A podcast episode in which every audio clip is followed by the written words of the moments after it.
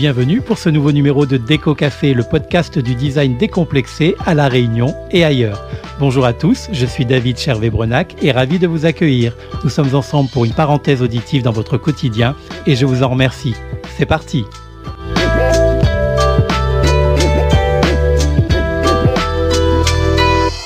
Aujourd'hui, je reçois à mon micro ma toute première invitée, une architecte d'intérieur qui, à l'inverse du bon vin, n'a pas attendu le nombre des années pour susciter l'intérêt de ses clients et enchaîner les projets de transformation et d'aménagement à destination des particuliers comme des professionnels sur toute l'île. Bélisae, c'est le nom de sa boîte, est une véritable pépite pays aussi fraîche et revigorante que sa créatrice. À l'aube de fêter son premier anniversaire, après l'angoisse du démarrage et l'organisation aujourd'hui nécessaire pour répondre aux sollicitations finalement nombreuses, cette micro-entreprise prouve une nouvelle fois, si c'était nécessaire, que le design d'intérieur a toute sa place ici, chez nous, comme partout ailleurs. Plus qu'un entrepreneuriat au féminin, je vous propose de découvrir une décopreneuse passionnément humaine. Accueillons donc ensemble et écoutons Adeline Blovidal de Bélisae.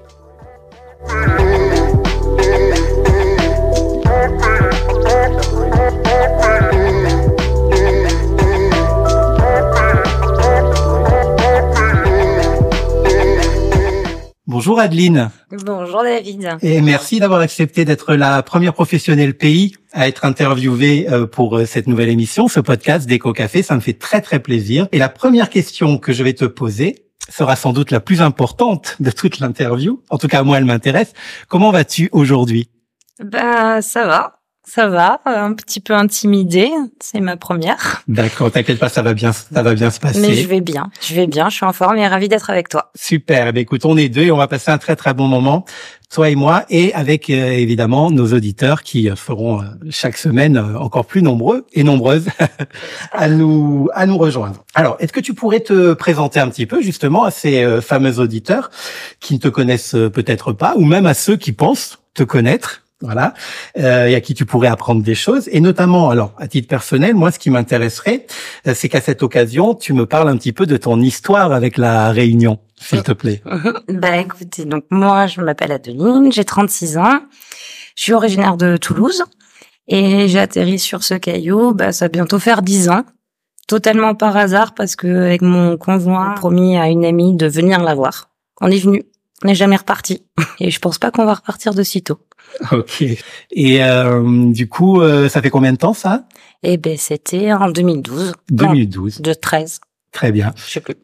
Ok, donc ça c'est la raison qui fait que tu euh, vis et exerces aujourd'hui à la Réunion. Exactement. D'accord. Alors justement, tu exerces, tu as un métier. Mhm. qui est aussi la raison pour laquelle tu es là aujourd'hui. Alors, lors du premier épisode de Déco Café, j'ai tenté d'expliquer un petit peu aux auditeurs les différences qui existaient entre le métier d'architecte, euh, le métier d'architecte d'intérieur, décoratrice, décorateur.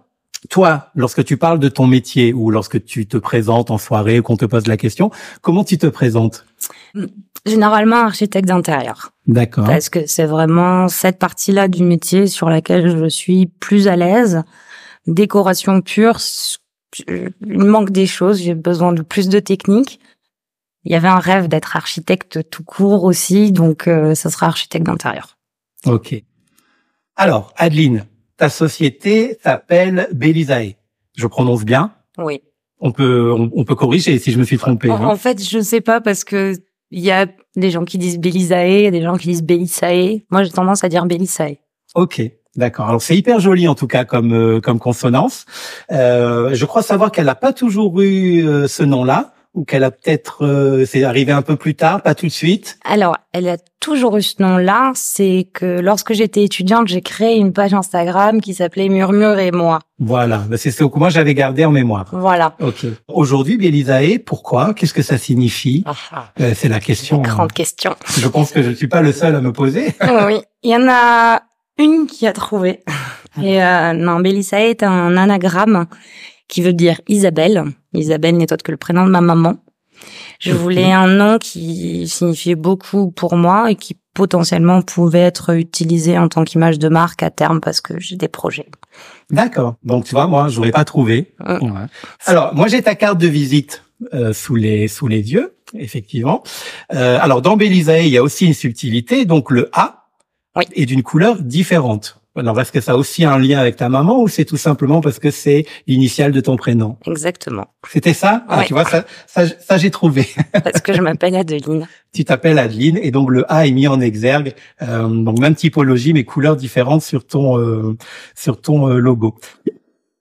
Alors, Bélisae, on va y rester un petit peu parce que c'est aussi la raison qui fait qu'on discute euh, qu'on discute aujourd'hui. Parle-nous précisément de ton de ton entreprise, quel âge a-t-elle, quel statut a-t-elle et, euh, et quelles sont ses missions à la Réunion donc. Eh bien, Bélisae va avoir un an là le 1er juillet, en pas longtemps. Euh, le statut, bah, pour l'instant, je suis en entreprise individuelle, hein, donc euh, en auto-entreprise qui est une étape par lesquelles passent beaucoup les architectes d'intérieur ou les décorateurs. À terme, l'idée est quand même de la faire évoluer, d'avoir des collaborateurs, travailler en équipe. Quelles sont les missions Alors, on, a, on a beaucoup de d'idées de, ce que peut être un architecte d'intérieur, et en fait, sauf si on a écouté le premier épisode de mon podcast, on en mm. sait un peu plus, mais on sait jamais quels sont les services qui peuvent être proposés. Alors là, aujourd'hui, j'ai le plaisir de te recevoir, donc quels sont les services que ta société à toi propose? Alors, c'est assez vaste et pour l'instant, j'ai pas trop canalisé la, question parce qu'on en reviendra plus tard, je suppose, mais euh, j'ai quand même un, eu d'autres cordes à mon arc auparavant. Euh, dans l'ensemble, effectivement, les missions de décoration, les missions, les missions d'architecture d'intérieur, donc euh, restructurer les espaces, euh, accompagner les clients sur les suivis de chantier, euh, répondre à des problématiques quotidiennes, alors que ce soit des clients particuliers, que ce soit des clients professionnels, hein, comme des restaurants, des agences immobilières. C'est aussi tout ce qui va être administratif autour de ça, parce que avant d'avoir des jolies photos instagrammable, il y a souvent euh, beaucoup d'étapes avant. Donc j'ai, on va dire, un éventail assez large d'intervention pour l'instant. Après, peut-être qu'à terme, je vais me restructurer sur certaines choses. Aujourd'hui, voilà, ça fait pas tout à fait un an. Je me laisse encore le choix de voir là où j'ai envie d'aller. Après, euh, voilà, j'ai les compétences pour euh, avoir un éventail. En fait, euh, oui, tu es, tu pour l'instant, tu es, tu as un stade de, hum, d'évolution de, ta société et même personnel, j'imagine, où tu es intéressé par tous les aspects de ton de ton métier. Oui. Donc, il y en a un forcément qui qui sort du lot pour l'instant. Exactement. D'accord. Alors, concernant ces, euh, ces projets, donc il dit projet dit client. Hein, tu nous as un peu parlé de, de, des clients, donc il y, a, des professionnels, il y a des, y a des particuliers. Euh, ces clients sont qui euh, on ne saurait pas grand-chose hein, au final. Euh, ils viennent à toi comment? Est-ce que c'est c'est sans effort? Tu les tu prospectes encore et toujours? Comment ça se passe je, je, je, enfin, je sais pas comment dire que j'ai une chance inouïe. Bah dis-le nous si tu as de la chance. Il y a jamais, enfin, y a jamais de hasard en tout cas. Voilà, je sais pas si c'est de la chance. Euh, j'ai euh, j'ai des clients absolument euh, fantastiques autour de moi et peut-être que c'est justement euh, les métiers que j'exerçais au avant qui me permettent aujourd'hui d'avoir des clients euh, régulièrement je fais pas de prospection, je fais pas les réseaux sociaux. Je crois que j'ai mis euh, mon référencement sur Google il y a trois semaines. Euh, ça, ça marche beaucoup au bouche à oreille. Après, je crois que ça, c'est la réunion aussi. C'est beaucoup de choses fonctionnent au bouche à oreille. Dès lors qu'on est compétent, professionnel, disponible à l'écoute. Euh. donc moi, pour l'instant, les clients, c'est du bouche à oreille. Et, et, ça fonctionne. Et j'ai un carnet bien chargé. Bon, eh ben écoute. Donc je vais pas m'en plaindre. J'en suis ravie. C'est très bien. Alors ça, tu tu tu crois que c'est spécifique à Belisae ou euh, tu tu penses que c'est tu disais c'est la Réunion aussi qui fait ça. Est-ce que finalement tu penses que tes collègues euh, ont, ont vivent la même chose ou est-ce que ça dépend aussi de ta personnalité et de ta façon de travailler? Alors, excellente question. Je suis en train de me faire un check-up là dans ma tête de, des consoeurs et confrères que, que je connais euh, ou que je commence à connaître. J'avoue, c'est une question que j'ai pas à laquelle j'ai pas forcément réfléchi, mais effectivement, euh, non, je pense pas que ce soit euh, Bélissae à proprement parler. Après, oui, je pense qu'il y a notre manière d'être, la manière de se présenter à un tel. Et encore ce matin, j'ai reçu un message, euh, machin m'a recommandé. Euh, j'ai pas d'avis tranché sur la question. Ok. on peut considérer effectivement, comme tu le disais, que la Réunion se prête aussi à ce genre de, de, de situation. Hein. C'est-à-dire quand quelque chose se passe bien, euh, ben ça se sait très vite. Quand un travail est bien fait, ça se sait aussi. Alors l'inverse est vrai aussi. Hein. Mm-hmm. Donc il faut toujours être professionnel. Je voulais savoir si euh, tu avais, notamment au début, euh, été obligé de d'être dans une opération de séduction, de communication, pour euh, ne serait-ce que pour dire bah ça y est, je me lance, euh, j'ai j'ai fini mes études, j'attaque euh, ma démarche professionnelle, euh, voilà. Ça pouvait être aussi dans le sens bah se faire connaître. Oui, alors opération de séduction, je dirais non parce que je sais pas faire. j'ai tendance à être un tiers, à écouter, donc je pense que ça s'est fait naturellement sans même que je me rende compte hein, au détour d'une soirée entre amis. Bah, voilà, je, je, dis ce que je fais comme métier. Généralement, les gens me demandent en quoi ça consiste. Euh, donc, de façon simple, j'essaie de présenter l'éventail des possibilités.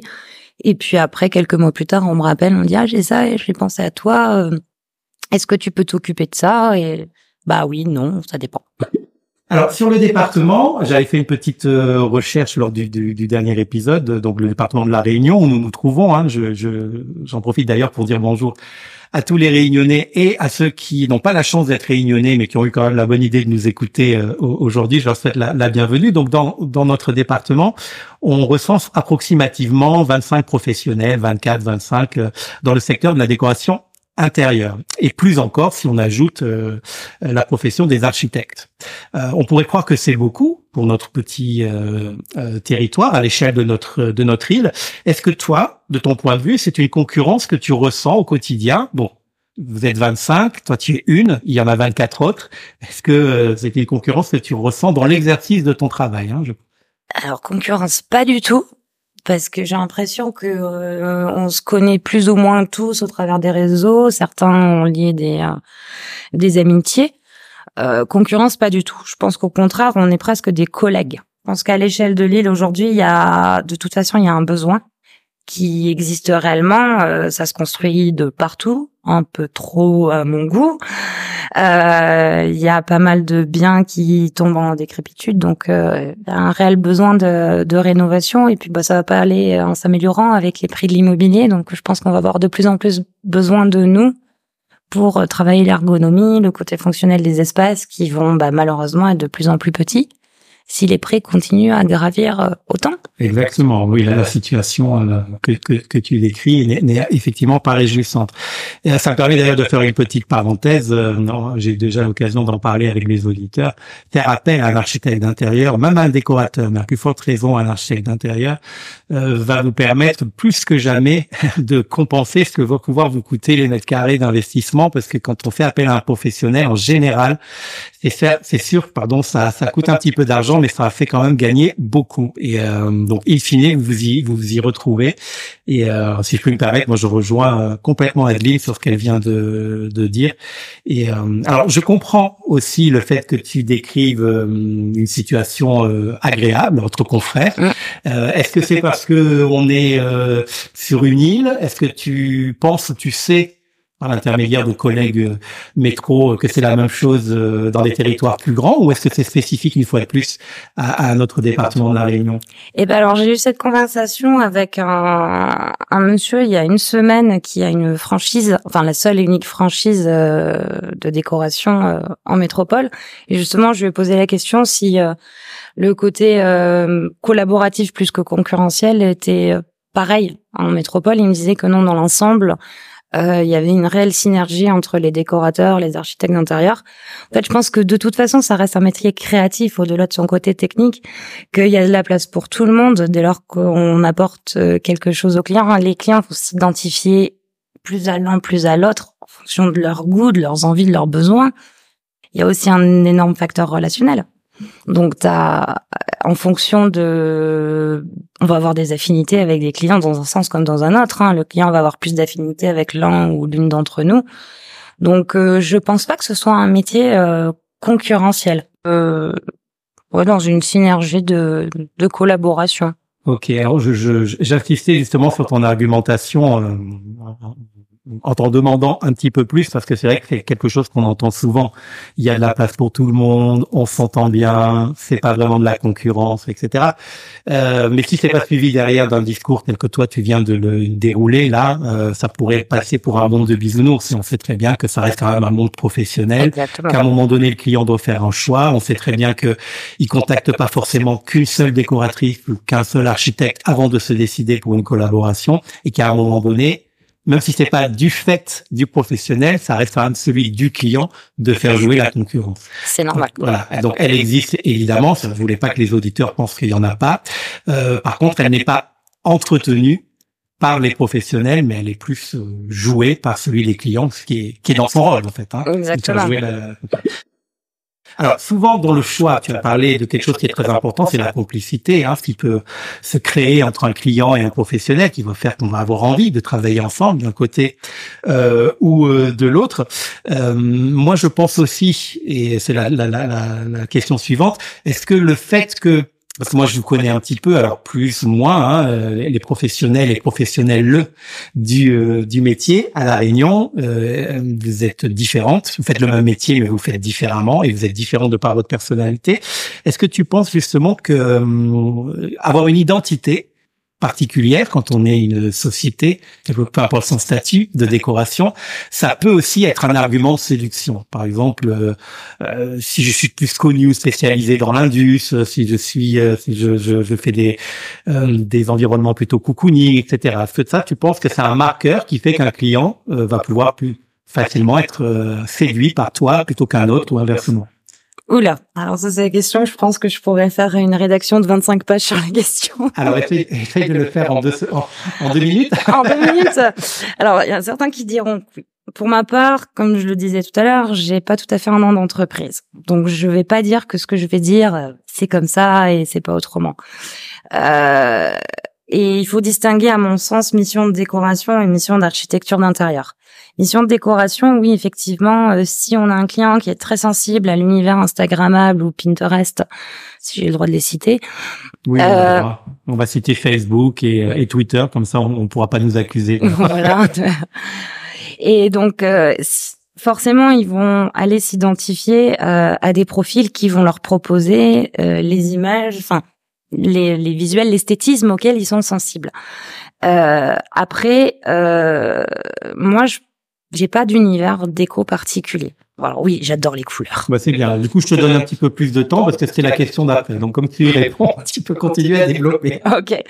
Donc euh, j'adore, à l'exception que j'adore les couleurs, que j'aime marier les, les motifs. Euh, moi, les intérieurs insipides blancs, ça me passe euh, au-dessus de la tête. après, c'est pas quand on est architecte d'intérieur ou même décorateur, oui, on peut décider de faire qu'un seul et même style. C'est son parti pris. Moi, c'est pas le mien.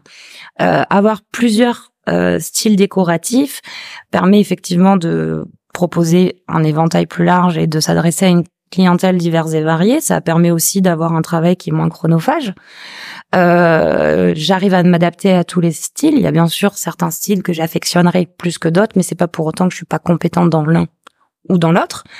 Euh, après, voilà, pour moi, l'identité euh, esthétique, c'est une chose, mais avant tout ça, il y a aussi la technique, il y a la durabilité des matériaux, il y a les produits, il y a les techniques de mise en œuvre euh, sur les travaux.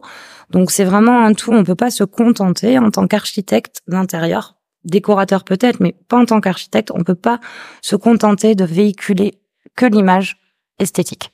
Mais tu as parfaitement répondu à la question. Je suis sûr que ça va éclairer aussi euh, nos, nos, nos, auditeurs. Alors, Adeline, moi j'aimerais qu'on aborde euh, l'aventure à la Réunion ou même en métropole, qui est euh, la création d'une entreprise. Donc c'est toujours des, des, choses que nos auditeurs ont besoin de savoir. Alors toi, tu as créé ta, ta société, donc c'est pas c'est pas un rachat, c'est pas une cession. je voudrais savoir si c'était galère de, de la monter cette société. Alors de façon générale et peut-être un petit peu plus particulièrement à la Réunion parce que euh, ça a beau être la France, on sait, on l'a vu dans le premier épisode du podcast, qu'on peut avoir quelques petites spécificités parfois. Mm. ben non, non, ça, pour le coup, ça a été euh, simple comme bonjour. Bon, au début, j'ai hésité à savoir si je faisais en auto-entreprise ou sous un régime juridique particulier. Après m'être renseigné et avoir euh, pesé le pour et le contre, j'ai choisi dans un premier temps cette option-là. Et là, ça a été très vite. Hein. Sur les sites internet, euh, ça se fait en quelques minutes. On remplit les formulaires et puis, euh, hop, je pense que j'ai reçu mon immatriculation en trois semaines. Rien de bien compliqué.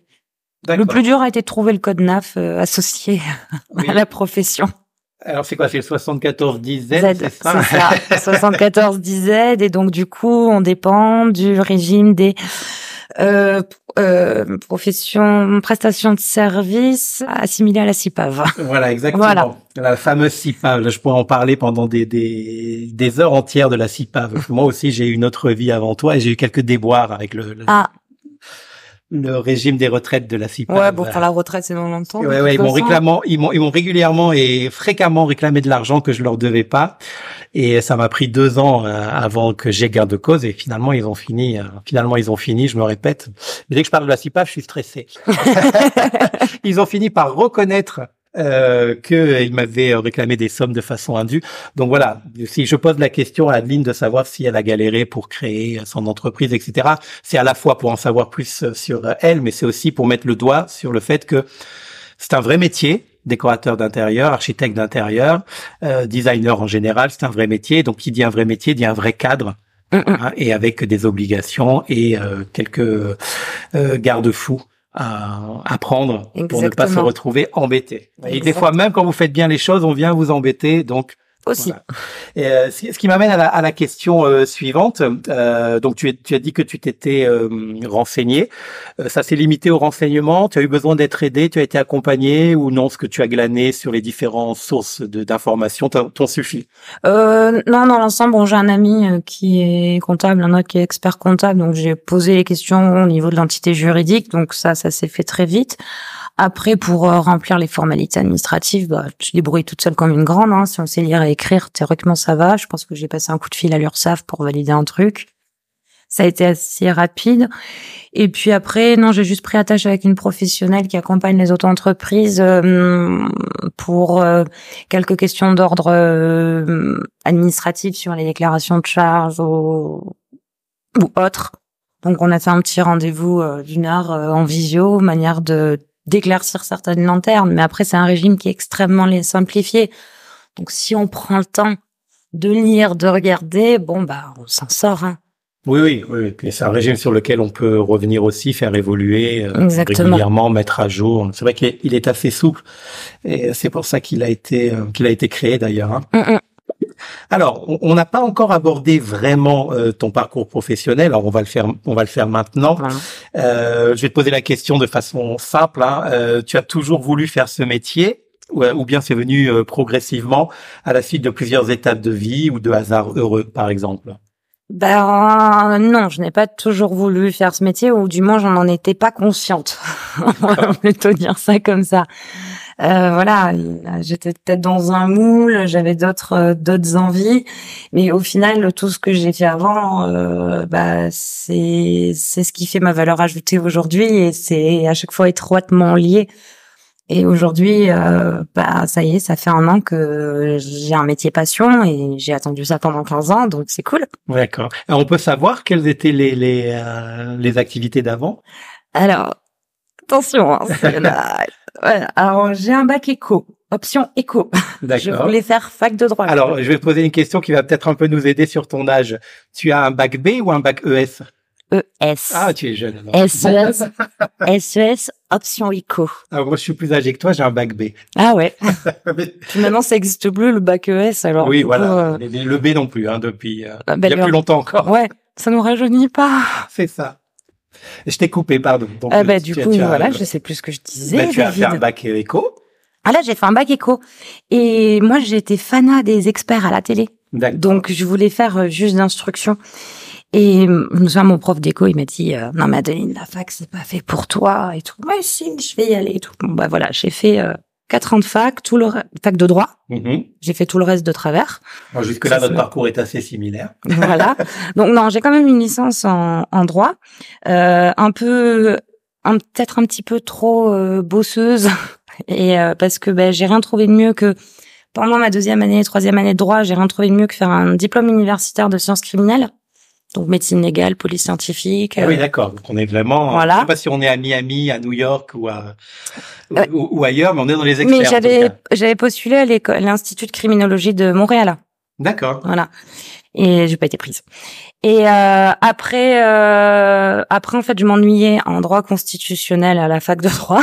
Alors que moi, j'adorais ça. Voilà. Donc je suis partie en AES, administration économique et sociale. Et, euh, et puis là, ça faisait quatre ans que j'étais à la fac et je tournais en rond et je savais pas ce que je voulais faire. Et, euh, et du coup, je suis rentrée en école de commerce et j'ai fait euh, un BTS profession immobilière. Donc le diplôme qui te permet d'ouvrir une agence immobilière. D'accord. Il n'est pas nécessaire pour travailler en agence immobilière, malheureusement, mais il Mais est il obligatoire Voilà. Pour ouvrir une agence. Donc, je suis diplômée en immobilier, donc euh, tout ce qui est euh, gestion, location, transaction, syndic, promotion, je peux, si demain je veux ouvrir une agence, je peux monter mon agence. Et j'ai travaillé donc pendant trois ans, euh, quatre, je sais plus, en transaction. Toulouse, puis je suis arrivée à La Réunion, donc j'ai fait de la transaction à La Réunion, et après je suis partie en gestion, euh, gestion de travaux, sinistres, euh, donc une agence immobilière qui avait des biens à la location, et j'étais chargée de gestion de travaux, tous les immeubles qui étaient sinistrés, les appartes, dégâts des eaux, incendies, euh, dégradations diverses et variées, et voilà, ça c'est mon parcours, et j'en ai eu marre.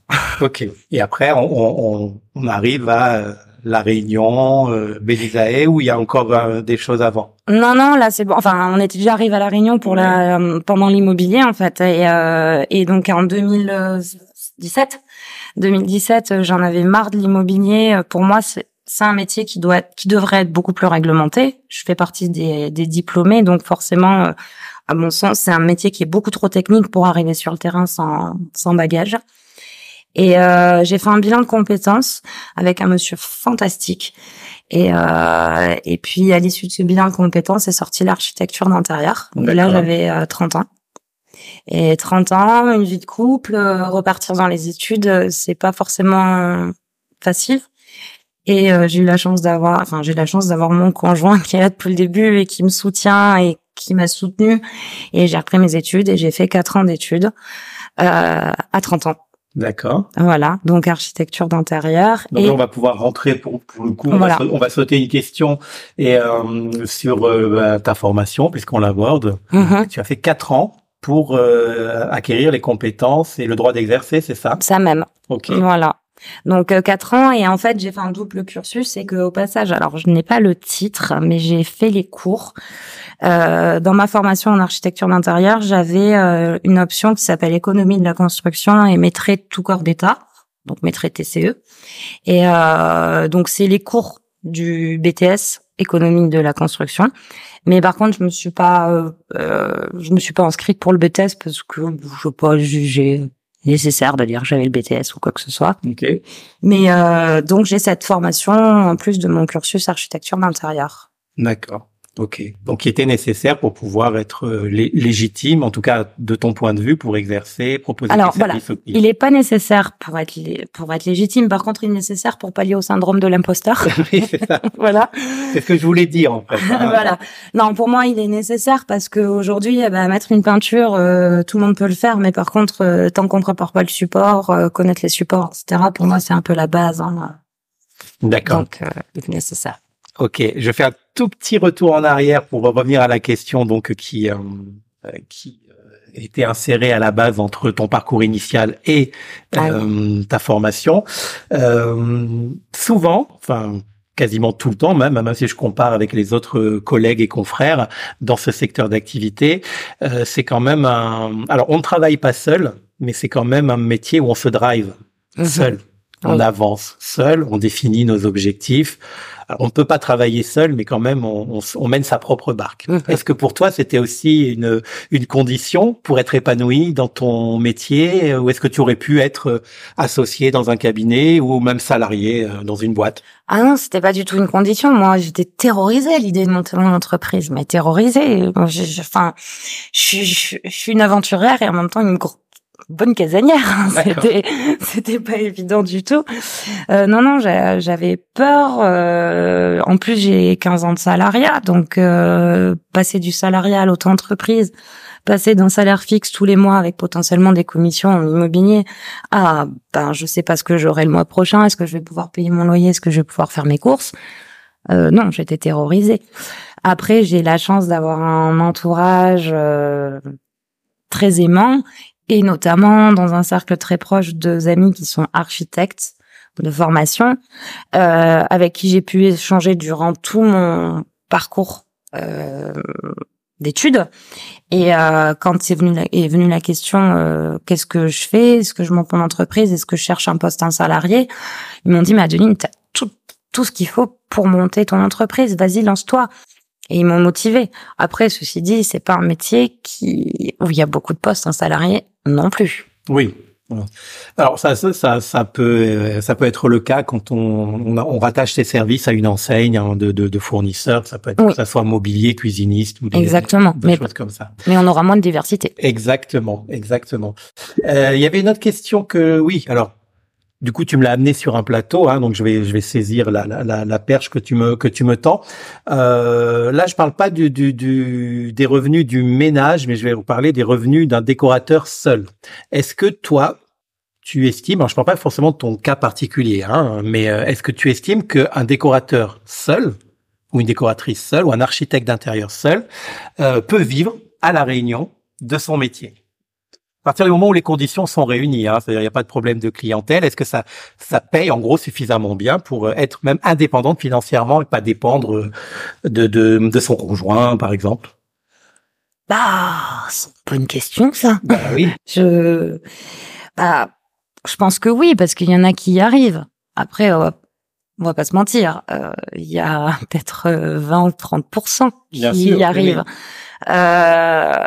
donc après, euh, après le problème, il est qu'aujourd'hui on a des plateformes sur internet euh, qui proposent des, euh, des prestations euh, vos visuels 3D pour 99 euros, etc.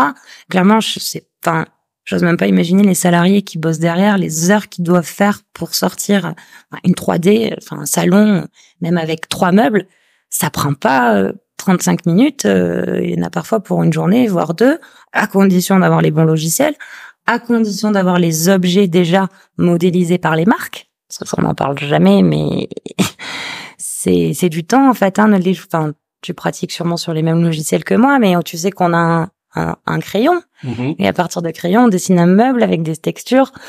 Donc euh, oui, je pense que on peut s'en sortir, mais à condition de vendre correctement sa prestation et surtout d'expliquer en quoi consiste sa pre- prestation. Ouais. C'était le deuxième tiroir aussi qui avait de ma question. C'est que alors maintenant ça a tendance un petit peu à évoluer dans, dans le bon sens. Les gens ont conscience quand ils font appel à nous, et j'imagine quand ils font appel à toi, euh, qu'ils vont avoir en face un vrai service, une compétence, un savoir-faire, comme je disais aussi, euh, des incidences positives pour eux qui vont être gagner du temps, économiser de l'argent, etc. Et maintenant ils rechignent un petit peu moins à euh, ce poste de dépense qui Mhm. pouvait peut-être être considéré comme un peu superflu au départ parce que et, et là je vais revenir sur un sujet qui m'est cher c'est parce que aussi au travers des différentes émissions télévisuelles de décoration euh, voilà sur des chaînes privées euh, qui ont laissé penser que c'était possible au premier venu etc euh, les gens pensaient qu'ils pouvaient s'en sortir tout seuls. En fait ils se sont vite rendus compte que c'était un métier et qu'avoir un professionnel à ses côtés comme dans plein d'autres do- domaines euh, c'est quand même très très important.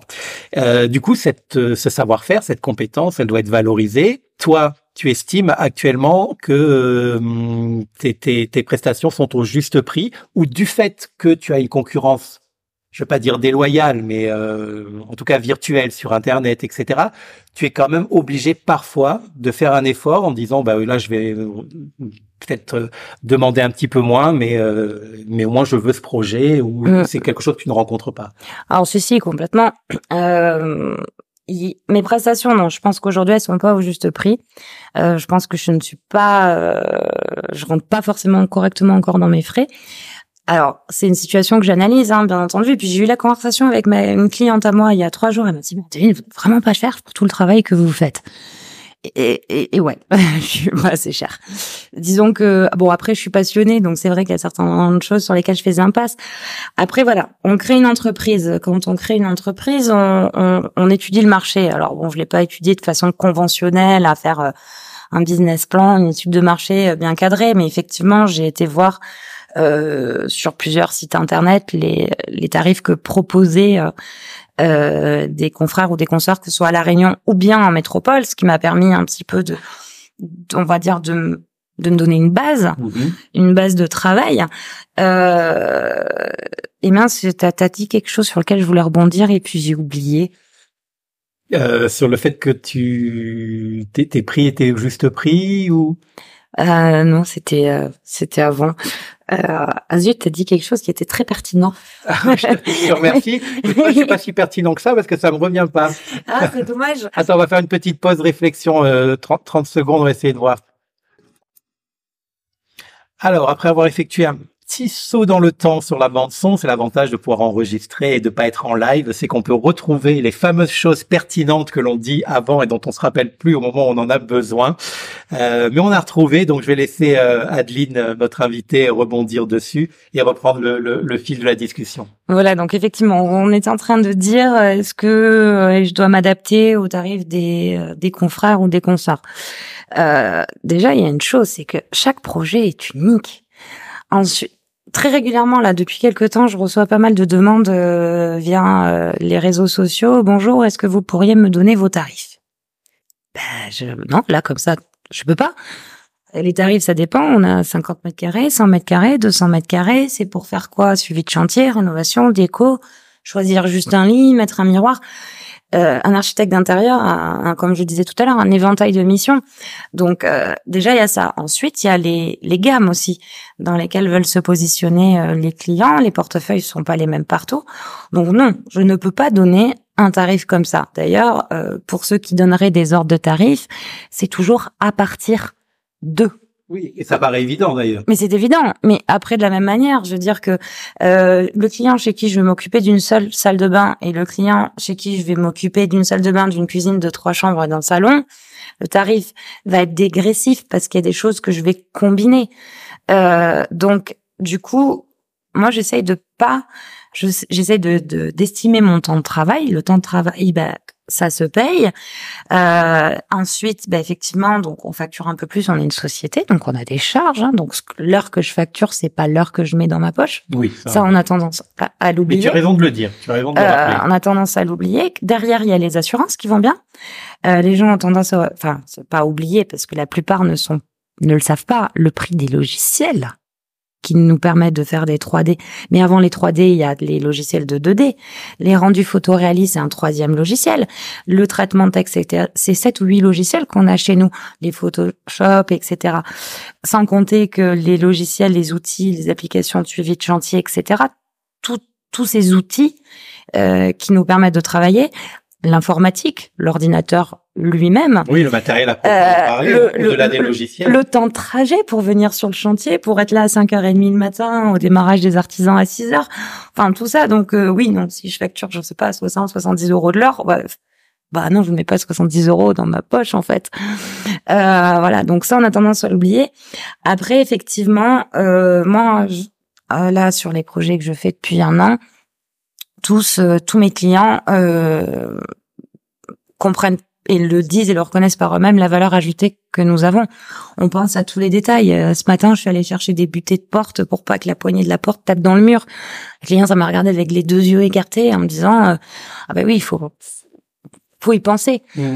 Oui, c'est mieux. C'est voilà. mieux de penser. Bah, oui, bah, c'est mon rôle. C'est ce qu'on attend de toi, effectivement. C'est ce qu'on attend de moi. Donc euh, non, euh, à moins d'être dans le bâtiment. Euh, ah, ça y est, j'ai retrouvé ce que je voulais dire. Ah, voilà. Essaye de, à toi de te rattraper aux branches maintenant. voilà, j'oublie. Donc c'est vrai, au début, dans l'estimation de, de, de, de mes zones horaires, c'est très délicat d'estimer ces zones horaires parce que parce que je sais dessiner sur l'ordinateur, je sais bricoler. Euh, pour moi, c'est honnêtement moi je me paierai pas mes services. Je vois pas l'intérêt, je sais faire. Donc c'est très difficile d'estimer euh, à quel prix les clients seraient prêts, enfin quel prix les clients sont prêts à mettre dans notre service quand nous-mêmes on n'en a pas besoin de ce service. C'est super dur. Oui, oui. Mais en fait, le, le, le, alors tu as très bien répondu à la à, la question et moi j'ai pu me rendre compte aussi que souvent euh, on, est encore dans une phase où notre métier a besoin d'être expliqué d'être présenté, d'être, euh, d'être, euh, voilà. Et encore un peu, toujours trop, mais j'espère que ça va tendre à se, à, à s'améliorer, à être justifié presque. Hein, mm. de, de, de, notre existence, en tout cas celle de nos de, nos de nos services. Et les gens pensent que ben on va leur facturer au mètre carré et que un mètre carré d'un appartement en plein cœur de Saint-Denis c'est la même chose qu'un mètre carré d'une grande maison euh, euh à Saint-Gilles. Euh, alors que non, tu l'as très bien expliqué, ça dépend. Est-ce qu'on fait une prestation de déco, est-ce qu'on fait des travaux, quel type de travaux, etc. Euh, et et, et, et c'est aussi parce qu'en face on a ce qu'on appelle, et je pense notre profession en est victime aussi, hein, la ubérisation hein, des, des, des, services où les gens pensent qu'en rentrant trois données sur Internet, ils vont, on va leur sortir un devis automatique et, et qui sera de toute façon un devis plein de surprises parce que quand ils vont voir la vraie facture arriver, elle ne correspondra pas du tout à ce fameux devis obtenu sur Internet. L'avantage que l'on a à travailler avec un, un designer euh, qui soit décorateur ou architecte d'intérieur pays, euh, bah, c'est qu'on va avoir une étude, comme tu le disais, personnalisée puisque le projet du client A ne ressemble pas au projet du client B et que forcément le coût du projet A ne pourra pas correspondre à celui du, euh, du projet B. Et c'est bien ça qui fait aussi la plus-value du partenariat, c'est que quand on s'attache les services d'un décorateur d'intérieur, eh ben on a quelque chose de personnalisé qui va être qui va être fait sur mesure en fait. Comme une fringue pour un mariage ou un costume, etc. Et donc ça, ça a un coût. Bah, c'est sur mesure en fonction des goûts, des besoins. C'est sur mesure en fonction des budgets. C'est sur mesure en fonction du bien lui-même. Hein. Euh, donc euh, c'est voilà, il y a, y a beaucoup beaucoup beaucoup de paramètres à prendre en compte. Et, euh, et après, bah, on peut pas non plus brader nos prestations parce que nous aussi, on a une famille à faire vivre, nous aussi, on a un loyer à payer, et nous aussi, il faut qu'on remplisse notre frigo tous les mois. Exactement, ça reste un métier, c'est pas un, passe-temps. C'est pas un passe-temps, C'est pas un hobby. C'est pas un passe-temps du tout, non. Alors on peut le faire. Même si c'est une passion. Voilà, c'est une passion, mais c'est pas forcément un hobby. Alors on peut le pratiquer en, en, en, hobby quand on a une activité euh, principale qui satisfait à tous les critères que tu viens de dire, hein, c'est-à-dire qui remplit le, le chariot, qui paye les charges, etc. Ça peut être un plus, mais et on pense euh, évidemment à tous ceux qui en font leur métier. Ils ont bien raison, c'est une vraie profession. Exactement. D'ailleurs, qui est cadrée. Il y a des études, il y a des formations. Hein, Exactement. Euh, qui euh, justifient justement les compétences et les aptitudes de ceux qui la de ceux qui la pratiquent. Mm -mm. Alors, Aujourd'hui, on va revenir un petit peu, on va rester hein, sur euh, sur ta propre situation. Donc, je crois pas trahir de, de secret euh, en disant que tu ne sembles pas manquer de travail, en tout cas de, de projets euh, sous la main. Tu n'es pas la seule d'ailleurs. Hein, la plupart de tes consoeurs et confrères qui font bien leur métier ont un agenda assez bien rempli. Pour en côtoyer, je les connais pas tous, mais pour en discuter, en tout cas avec certains d'entre eux, euh, je sais que je sais qu'ils ont du ils ont du ils ont du travail. Donc, effectivement, ça rejoint ce que tu disais tout à l'heure, sans penser que c'est, on est dans le monde des bisounours. Il y a effectivement, même sur un petit territoire comme la Réunion, du travail pour tout le monde. En tout cas, pour tous ceux qui travaillent bien. Uh -huh. Et ça, c'est le cas pour toutes les professions. Hein. Quand on est un bon peintre ou un bon maçon, on a toujours du travail. Exactement. Il n'y a pas de raison que ça s'applique pas aux bons archis d'intérieur ou aux bons euh, ou aux bons décorateurs. Euh, malgré tout, est-ce que alors toi, tu as, ta société, elle a un an. Alors je vais peut-être pas te poser la question comme j'avais prévu de te la poser au départ. J'allais te demander si malgré tout tu avais des périodes de vide ou des périodes de calme. Alors je sais que non, puisque tu as, tu démarré récemment et que tu es très full en termes d'agenda. Alors du coup, la question je vais la poser comme ça. Est-ce que tu as peur qu'un jour, voilà, pendant un mois, deux mois, tu n'aies rien à te mettre sous la dent parce que tu es entre deux projets d'envergure, hein, mais euh, voilà, t'as deux mois pour toi là comme ça. Est-ce que c'est angoissant pour euh, quelqu'un qui aime bosser et qui est passionné comme toi? Alors. Euh, la, la, la, question, la réponse est très contrastée. Euh, moi, il y a un an, terrorisé. voilà. Du vide Du vide. De pas avoir de clients Oui, c'est oui. ça, de pas avoir de clients. Ah, et oui. euh, ok, cool, j'ai chopé un super projet et tout. Bon, alors ok, donc il y a ça comme un horaire. Bon, ça, ça me permet de tenir combien de temps? Et si demain j'ai rien, comment je fais, etc. Bon, euh, là, en un an, je dois admettre que bah, dès que je commence à avoir un peu d'espace libre pour prendre une semaine de vacances dans mon agenda, je reçois un message pour un nouveau projet. Chouette. Non, après, là, comme je disais tout à l'heure, euh, j'ai euh, donc j'ai deux amis qui sont architectes euh, HMO. Donc, tu en parlais dans ton premier podcast, me semble-t-il. Euh, oui, d'ailleurs, si si euh, si vous avez encore un petit peu de mal avec ces acronymes, hein, je vous invite à, à réécouter ou tout simplement à lire les notes de, de, du premier épisode où tout est alors brièvement, mais en tout cas, j'espère assez clairement expliqué. Voilà, donc du coup, euh, j'ai une amie hein, donc qui est architecte HMO, euh, qui d'ailleurs je travaille également un petit peu avec elle, hein, donc en, tant que dessinatrice, hein, du coup euh, dans le cadre du régime des agences d'architecture euh, pure. Et euh, là, par exemple, elle avait un projet de réhabilitation où il fallait retravailler l'intégralité des espaces intérieurs. Donc, euh, et il y avait une extension. Donc, moi, je ne suis pas habilitée à travailler sur ce projet parce qu'on dépasse les 150 mètres carrés. Donc, je ne peux pas travailler seule. Donc, elle, elle travaille sur la partie extension et sur la partie existante, elle me l'a, elle me l'a sous-traité entre guillemets pour que je, ben, j'optimise la fonctionnalité de cet espace. Donc, l'avantage, c'est que quand il y a des partenariats, notre ami euh, qui est euh, archi également, il y a des missions qu'on prend ensemble parce que parfois dans certains projets, il y a toute une partie création relative à l'intérieur et euh, il y a une petite partie structurelle que je comprends euh, j'ai pas de problème à suivre les discussions euh, techniques ou quoi que ce soit, mais j'estime ce n'est pas mon métier. C'est là où je pose une limite. Et à ce moment-là, ben je voilà, je m'entoure, je vais travailler en association, on va expliquer aux clients qu'on va travailler à deux. Ça va pas être plus cher. C'est juste qu'on va se répartir les tâches. Donc du coup, pour revenir à nos moutons, parce que je me suis un peu garée, oui, on était surtout sur euh, la, foulitude. De voilà la, foulitude. Ben en fait, c'est vrai que avoir des partenariats avec euh, deux autres archis ou même avec une décoratrice qui récemment m'a sollicité parce qu'il y avait une petite partie un petit peu technique dans une salle de bain, bah finalement ça vient combler les petits trous. D'accord. Voilà. Et euh, pour compléter cette cette question, tu, tu peux avoir, alors sans rentrer dans les détails, mais jusqu'à combien de projets en parallèle? Euh, dans dans la réalité. Oui, dans la oui, bah oui, dans, dans la réalité. Combien combien Adeline peut, peut suivre de projets en même temps et tout en préservant son équilibre mental et tout en ayant le sentiment de continuer à bien faire son travail? Bah si vous voyez Adeline Bougon, c'est qu'Adeline elle est fatiguée, là qu'il faut qu'elle fasse une pause. non, euh, bah c'est c'est compliqué. Là, j'avoue que j'accuse un petit peu le coup de la première année parce que je me suis énormément investie que parallèlement, bah, on est, on n'est pas qu'archi. Quand on a son entreprise, on est, il y a cinq jours dans la semaine, techniquement, de travailler. Euh, architecte d'intérieur, community manager, gérant, comptable, euh, commercial.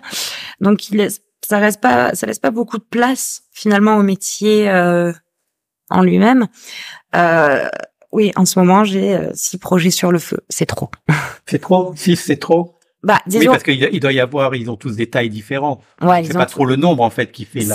C'est pas c'est pas le nombre en fait, c'est leur envergure. Voilà. Après, je dis c'est trop, mais c'est trop dans le sens où le client lui il voit pas que c'est trop parce que je resterai professionnel jusqu'au bout. Euh, c'est trop parce que ça fait euh, cinq semaines que j'ai pas pris un jour off. Euh, c'est en ce sens que c'est trop. Donc là, moi, je commence à me canaliser et à organiser un petit peu mieux mon, mon temps de travail parce qu'il faut aussi que je pense euh, à moi. Et euh, mais bon non, ça, ça dépend de, de, des projets. On peut pas dire combien de projets en même temps. Ça dépend de l'envergure du projet, de la nature du projet. Oui, il y en avoir un qui est hyper chronophage et puis la, période d'après, en avoir quatre ou cinq qui sont plus modestes, tout aussi intéressants, mais plus modestes à suivre et moins chronophages. C'est ça. Et puis les stades d'avancement des projets, parce que tout projet commence par une phase de conception. Quand que sur de la conception, tu travailles encore de chez toi. Quand tu Dès lors que tu rentres en phase chantier, bah, on l'a vu, tout à l'heure, j'avais 20 minutes de retard parce que j'étais sur un chantier, parce que je pouvais pas partir plus tôt. Donc là, tu prends du retard. Donc, c'est variable. Ok. Alors Adeline, on va continuer un petit peu sur la relation euh, donc euh, professionnelle et euh, client. Est-ce que ces derniers font, tu as le sentiment que ces derniers font appel à toi aujourd'hui en pleine connaissance de ton travail, de tes missions, c'est-à-dire ce que tu es réellement capable de leur apporter en termes de service, avec tous les avantages qu'on a déjà vus depuis le début de, de, de l'interview. Euh, est-ce qu'ils connaissent euh, tes projets? Est-ce qu'ils ont déjà vu euh, ton travail, ce que tu as déjà réalisé? Ou bien tu dois toujours, encore et toujours, faire preuve de présentation à la fois du métier en général, de ta façon de travailler à toi, faire preuve de, de pédagogie et définir finalement le cadre de la de ce que va être votre collaboration, quitte à désinguer un peu certains fantasmes qu'on peut avoir sur le sur le métier ou euh, ou des idées reçues. Alors, on va dans la majorité des cas, on doit expliquer la, la profession. Euh, encore aujourd'hui. Encore aujourd'hui. Ouais, on doit vraiment expliquer euh, quelle est l'étendue. C'est vrai que tu en parlais très bien dans ton premier podcast. Décorateur, designer d'intérieur, architecte d'intérieur, architecte, HMO, anciennement DPLG. Il y a vraiment de quoi s'y perdre. Moi, une question qu'on m'a très souvent posée, c'est est-ce que tu sais faire des plans? Donc c'est une bonne question. Quand on est client, c'est une bonne question. oui, voilà, ça c'est sûr. Euh, donc oui, en règle générale, on doit quand même euh, euh, exposer en fait la, le champ des possibles, euh, oui, on peut se retrouver à faire tellement de choses qu'il faut arriver à canaliser ce qu'il y a à faire sur un projet, mais il faut aussi montrer au client jusqu'à où il peut euh, avoir besoin et prendre des services parce qu'il y en a qui veulent du total clé en main et s'occuper de rien. Il y en a qui veulent garder la main mise un petit peu, surtout en partie décorative, euh, ou ça va être sur la, la main mise sur le budget ou quoi que ce soit. Donc chaque client, encore une fois, est unique, chaque projet est unique. On doit, euh, dans tous les cas, présenter et dire ce qui est possible et ce qui n'est pas possible. Après, démonter des fantasmes, tu as dit. Oui, j'aime bien ce mot. ouais. Alors, faire preuve de pédagogie. Oui, d'ailleurs, j'étais en train de me dire très récemment, je pense que je vais faire de l'éducation client sur Instagram. Voilà, je vais peut-être trouver le, le, le mood.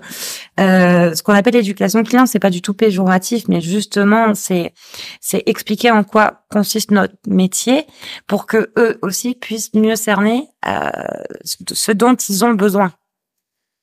Ah, excusez-moi, c'est ma montre qui a sonné. C'est pas toi qui as dit qu'il fallait que j'éteigne Oui, tout on a coupé les portables, on a oublié la montre. Excuse-moi. On va, on va, on, on peut reprendre. Donc, oui, je disais l'éducation client, c'est c'est quelque chose qui sort en- de plus en plus hein, sur les, les réseaux sociaux. Euh, c'est aussi pour pas être pris au dépourvu à recevoir des, des demandes. euh, comment dire J'ai le mot qui m'échappe, mais euh, Fantasque. fantasques, etc. Et il y a, il y, a, il y a certaines choses euh, à démonter. Et moi, j'ai un jour une dame me dit ah est-ce que vous pouvez me faire ça? Et là, elle me montre une photo Pinterest et c'était assez cocasse. Et je fais un clin d'œil à une architecte de la Réunion qui se reconnaîtra. Euh, elle avait 2 mètres 20 de hauteur sous plafond Ok. et elle m'a montré euh, un truc où elle voulait faire du staff, des faux plafonds en staff avec des LED intégrés, un, un luminaire en cascade tubulaire. Et euh, je dis mais on a 2 mètres 20 de hauteur sous plafond, c'est pas possible, c'est pas possible. Donc oui, il faut les fantasmes, les idées reçues sur le métier, sur les process, sur ce qu'on peut faire chez soi. Euh, C'est pas parce qu'on va faire appel à un professionnel, à un architecte d'intérieur ou un décorateur qu'on va pouvoir euh, réaliser tout ce qui nous passe par la tête. Quoi. Il y a quand même des limites techniques, euh, structurelles qui font qu'il y a des choses qui ne sont pas possibles, Exactement. même en faisant appel à un professionnel. Ou alors ça. pour changer de maison. c'est ça. Et dans ce cas-là, on prend sa casquette d'agent immobilier. Ouais, voilà, c'est ça.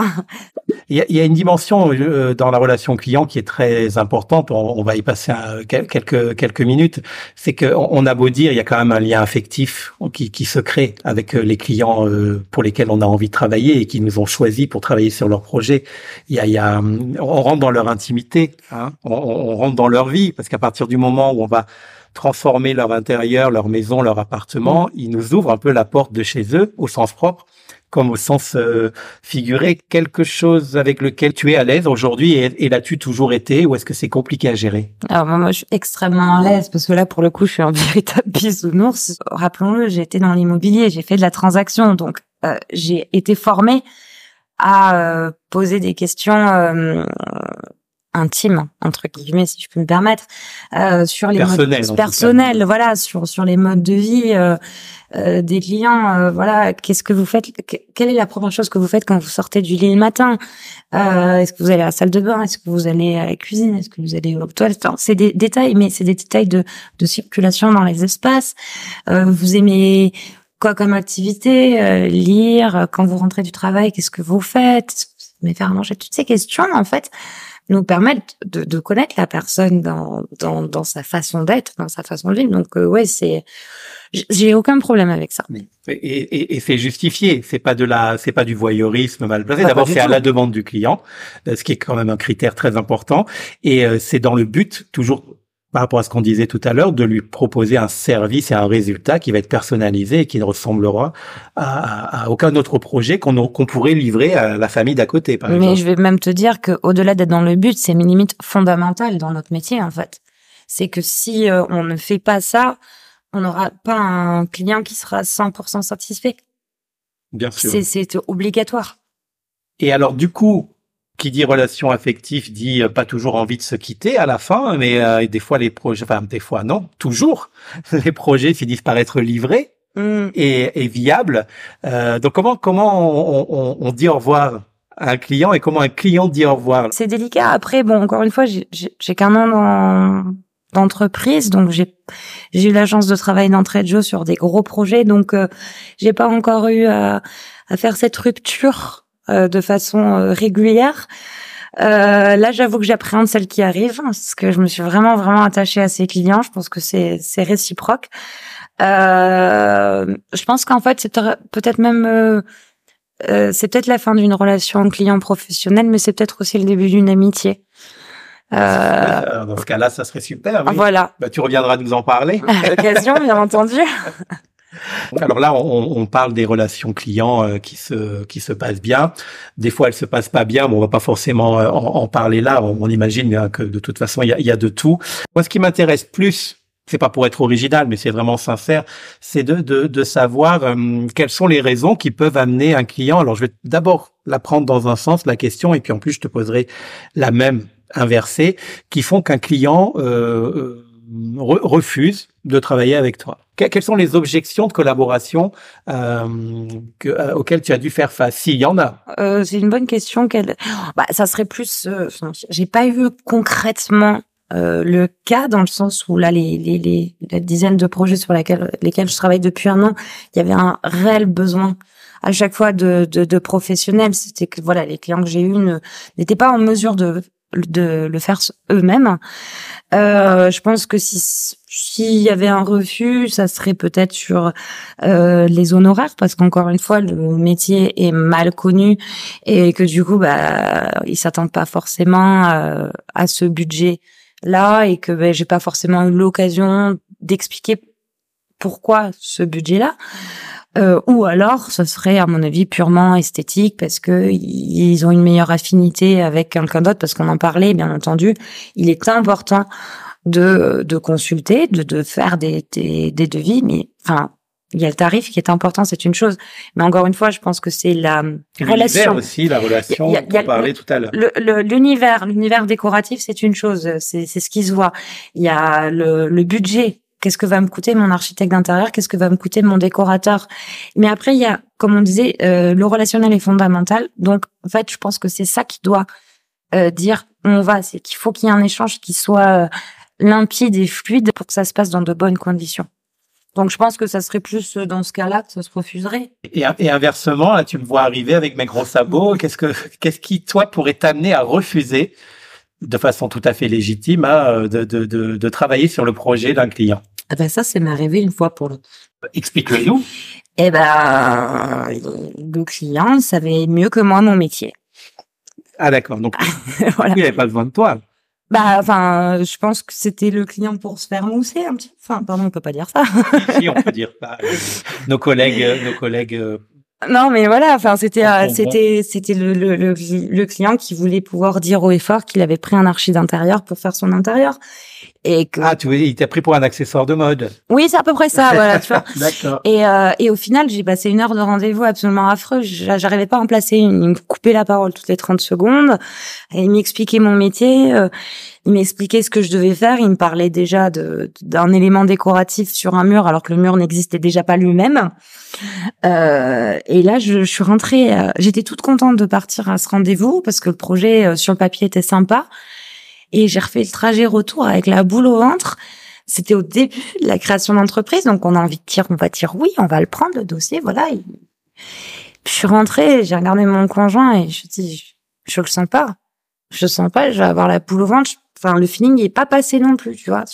Mmh. C'est moi j'ai pas eu de feeling. Les conditions n'étaient pas réunies pour que tu sois euh, voilà totalement le projet sur le papier est cool mais moi donc euh, finalement, j'ai gentiment et poliment euh, décliné en, disant voilà, je, je, les conditions, les délais, tout ce qui tout ce qui avait fait l'objet de notre rendez-vous ne, ne rentrait pas dans, dans, dans mes conditions de, de, travail et dans la manière dont je souhaitais exercer mon métier.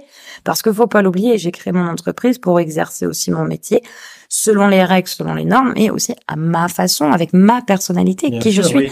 Donc, il n'appartient à personne de m'imposer comment je dois faire, si ce n'est que le cadre juridique et légal et technique. On continue dans la collaboration et les, et les, et les projets. Donc euh, sur un projet, il y a les attentes des clients, les compétences du décorateur ou de l'architecte d'intérieur, tout ça on le mixe, il y a une collaboration, il y a une complicité, etc. Au final, il y a un résultat qui est rendu, qui satisfait à la fois celui qui l'a créé et celui qui l'a payé. Euh, et sachant que les deux ont participé à sa réalisation, bien évidemment. Même les mhm. clients, on a besoin d'eux hein, pour faire les, les projets, parce qu'on ne pourrait pas. Euh, toi, après un an d'exercice, tu considérerais, tu, c'est une vue de l'esprit, hein, ce que je vais te demander. Une fois le projet rendu, il y a à peu près combien de pourcentage de Belisae dans un projet rendu et combien de pourcentage du client final? Euh, euh, C'est compliqué à répondre comme question. Alors, euh, de façon très euh, nombrilée, je te dire euh, c'est 90% parce que j'ai cette faculté. Alors, faculté, je sais pas, c'est le retour que m'en font mes clients euh, la découverte client, l'intimité dont on parlait tout à l'heure, euh, généralement se passe plutôt bien. Donc les clients régulièrement me disent ah t'as bien compris ou vous avez bien compris euh, ce qu'on veut. Donc du coup j'ai envie de dire 90%, mais ce qu'ils ne savent pas c'est que la plupart du temps c'est eux qui m'inspirent en fait. D'accord, oui. Voilà. Je vois ce que tu veux dire. Euh, c'est délicat à expliquer. C'est-à-dire que oui, je crée, oui, j'imagine, je conceptualise, etc. Mais je le fais parce que je les connais, parce qu'ils sont eux. Donc, je, je, ne fais que retranscrire. Euh, oui, tu traduis leur, euh, leurs émotions, leurs, leurs émotions, leurs attentes et parfois même leurs idées. Voilà, donc je pourrais pas dire euh, c'est d'une d'un d'un regard extérieur. Oui, c'est c'est mon projet, c'est moi qui ai pensé. Mais si j'ai pensé comme ça, c'est parce que j'ai échangé en amont avec eux. Donc euh, comme je dis toujours sur euh, sur les chantiers, je travaille sur un gros projet, il y a trois associés, je travaille avec un confrère. Euh, bah on dit souvent que ce projet c'est notre bébé à tous les cinq, les trois clients et nous deux l'équipe de conception. Je comprends ce que tu veux dire. En tout cas, en tout cas, c'est très, c'est très clair. Est-ce que euh, il, est arrivé que la part de Belisae soit vraiment à 100% Et là, je pense aux clients qui t'abordent en te disant, Adeline, je connais votre travail, j'ai confiance en vous, vous avez carte blanche. Est-ce que tu as déjà eu ces cartes blanches, les fameuses cartes blanches qui n'en sont vraiment jamais au final euh... Bah oui, je l'ai sur un sur un projet en ce moment dont tu d'ailleurs tu, tu connais euh, les clients, tu as l'occasion de les rencontrer. Oui. Euh, mais non, en fait, toujours pas carte blanche, toujours pas 100% parce que parce que parce que ils ont eu deux trois idées quand on a ajouté aux dossiers. Donc non non, c'est vraiment collaboratif et puis d'une façon générale, je pense qu'on n'est jamais à 100% carte blanche à moins d'avoir quelqu'un qui en a strictement rien à faire. Et c'est pas l'objectif de nos clients, ils en ont pas rien à faire. Oui, oui, puis ça se ressentirait forcément très vite sur l'évolution du projet et le résultat. Et puis, hein. et puis moi, dans mon métier, ce que j'aime aussi, c'est le contact avec les gens. Donc si j'avais, je crois que toute carte blanche, je ferais pas bien. Oui.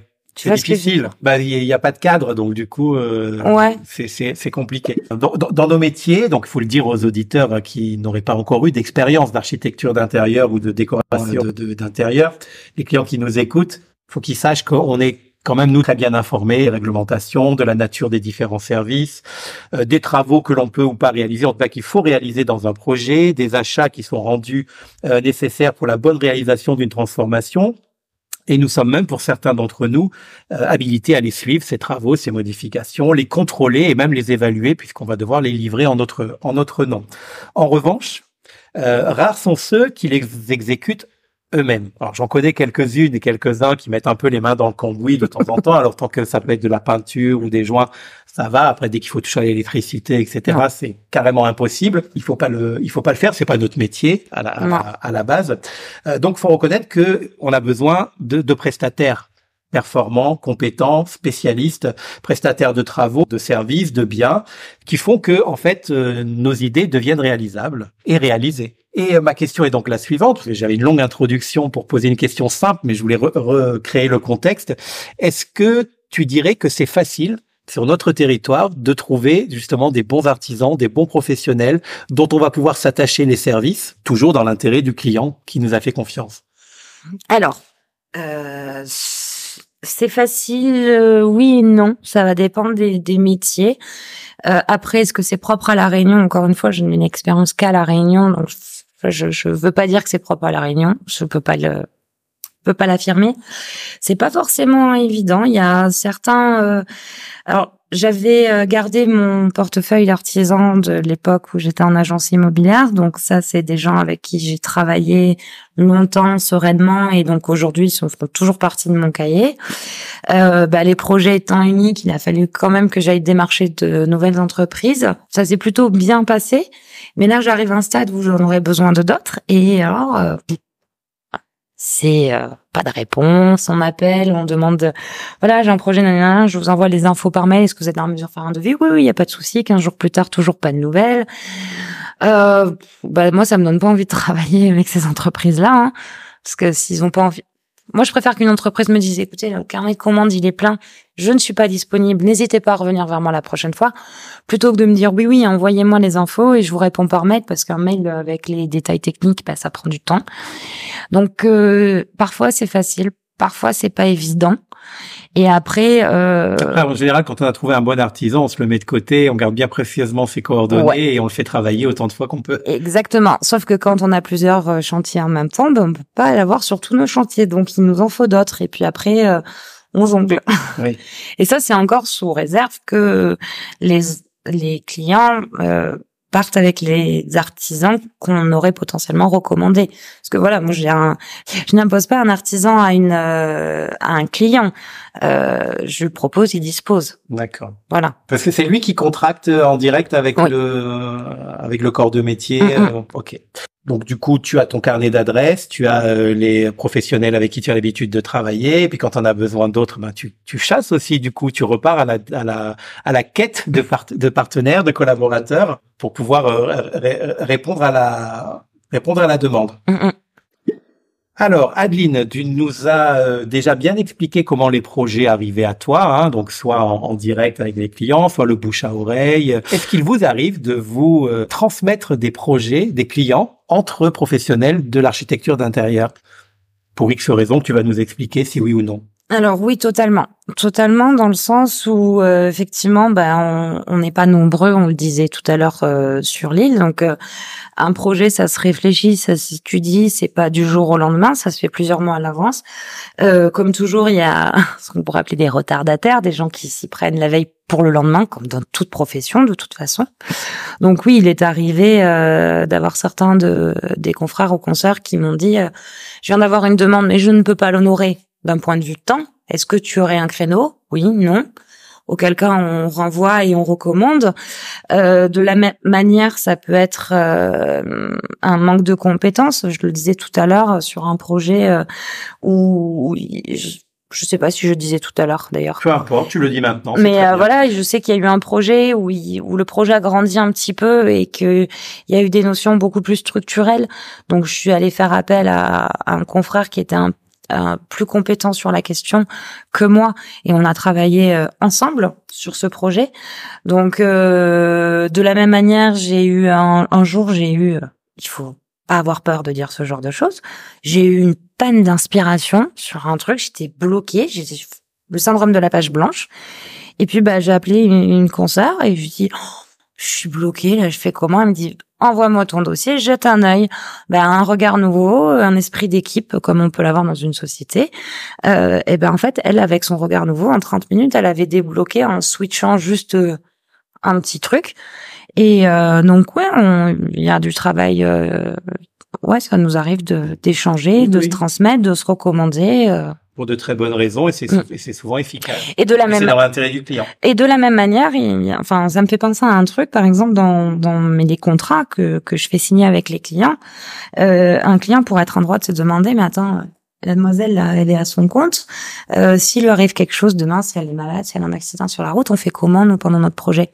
Moi, sur mes contrats, il y a un confrère qui est euh, mentionné fait, euh, dont le client a ses coordonnées, au cas où il m'arriverait dans la vie euh, quelque chose et que je ne serais pas en mesure.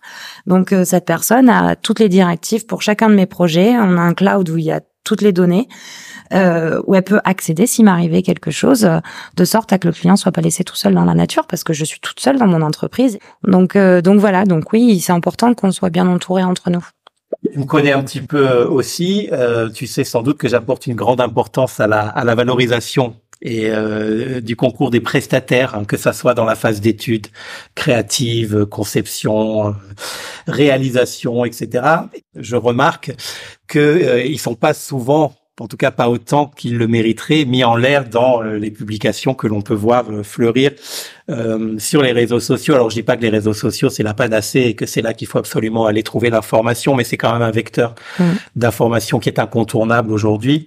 Et moi je vois souvent des des, des, des publications de, de rendus de, de, projets réalisés et livrés qui sont très beaux, hein, qui ont tout à fait leur place euh, sur les réseaux sociaux, mais sur lesquels on ne cite absolument pas euh, les entreprises, ne serait-ce qu'un prénom même de façon anonyme mm-hmm. euh, de celui qui a fait le sol, le parquet, le, le, mur, etc. Et alors moi, comme c'est un peu mon, mon histoire et mon métier et que je viens du mobilier, euh, professionnel et à la fois et aussi particulier de ne jamais ne serait-ce qu'avoir le nom du mobilier ou de l'entreprise réunionnaise, parce que c'est aussi un partenariat local. Souvent, vous travaillez avec des entreprises locales. Vous êtes là pour faire vivre aussi les entreprises locales.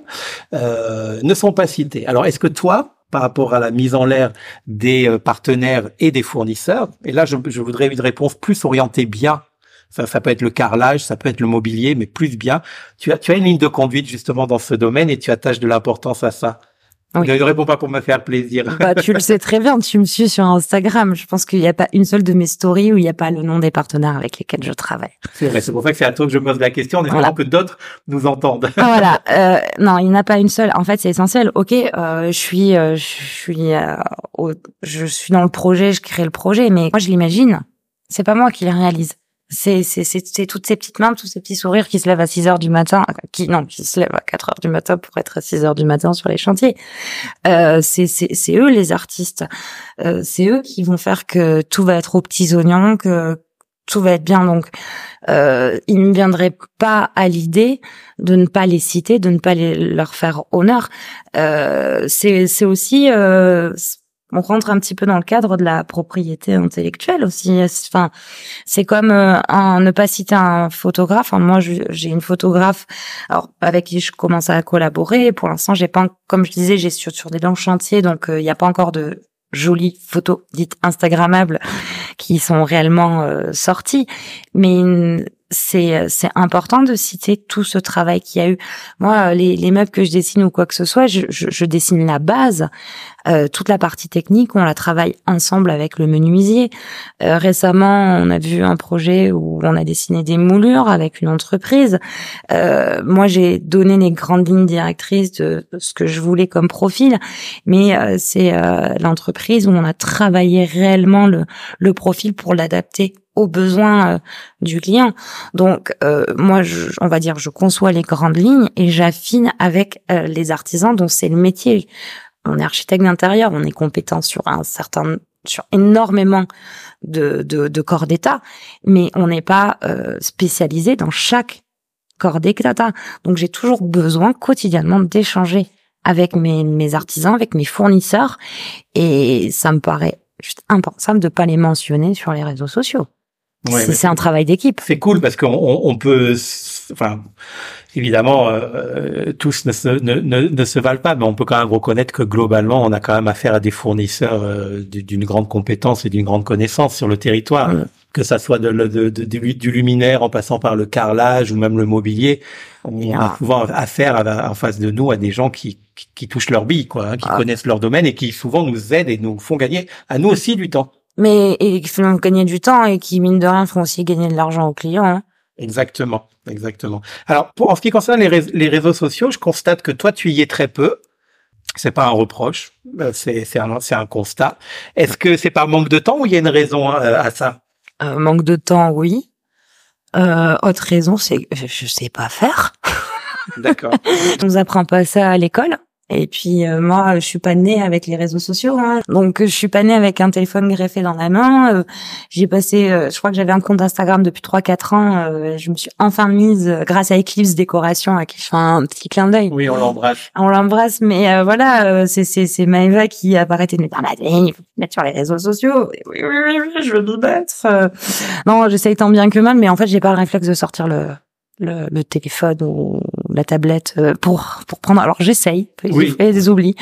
Après, je suis pas photographe, je suis pas cadré, je peux faire des jolies photos, je vais faire plein d'autres choses, mais ça, je suis pas très douée. mais ça viendra. pour voir tes projets, il faut être invité par tes clients.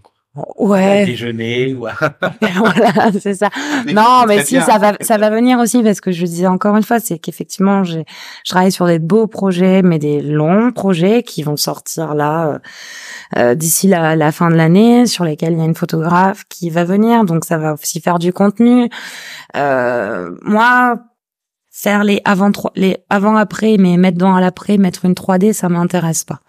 Donc moi, tu auras toujours euh, avant projet et puis le après sera le vrai après le voilà c'est pas de la 3D 3D c'est c'est c'est de la 3D oui la 3D c'est euh, c'est pas la vraie vie. Oui on n'est pas dans le réalisé hein. Voilà. On est on, est on est d'accord.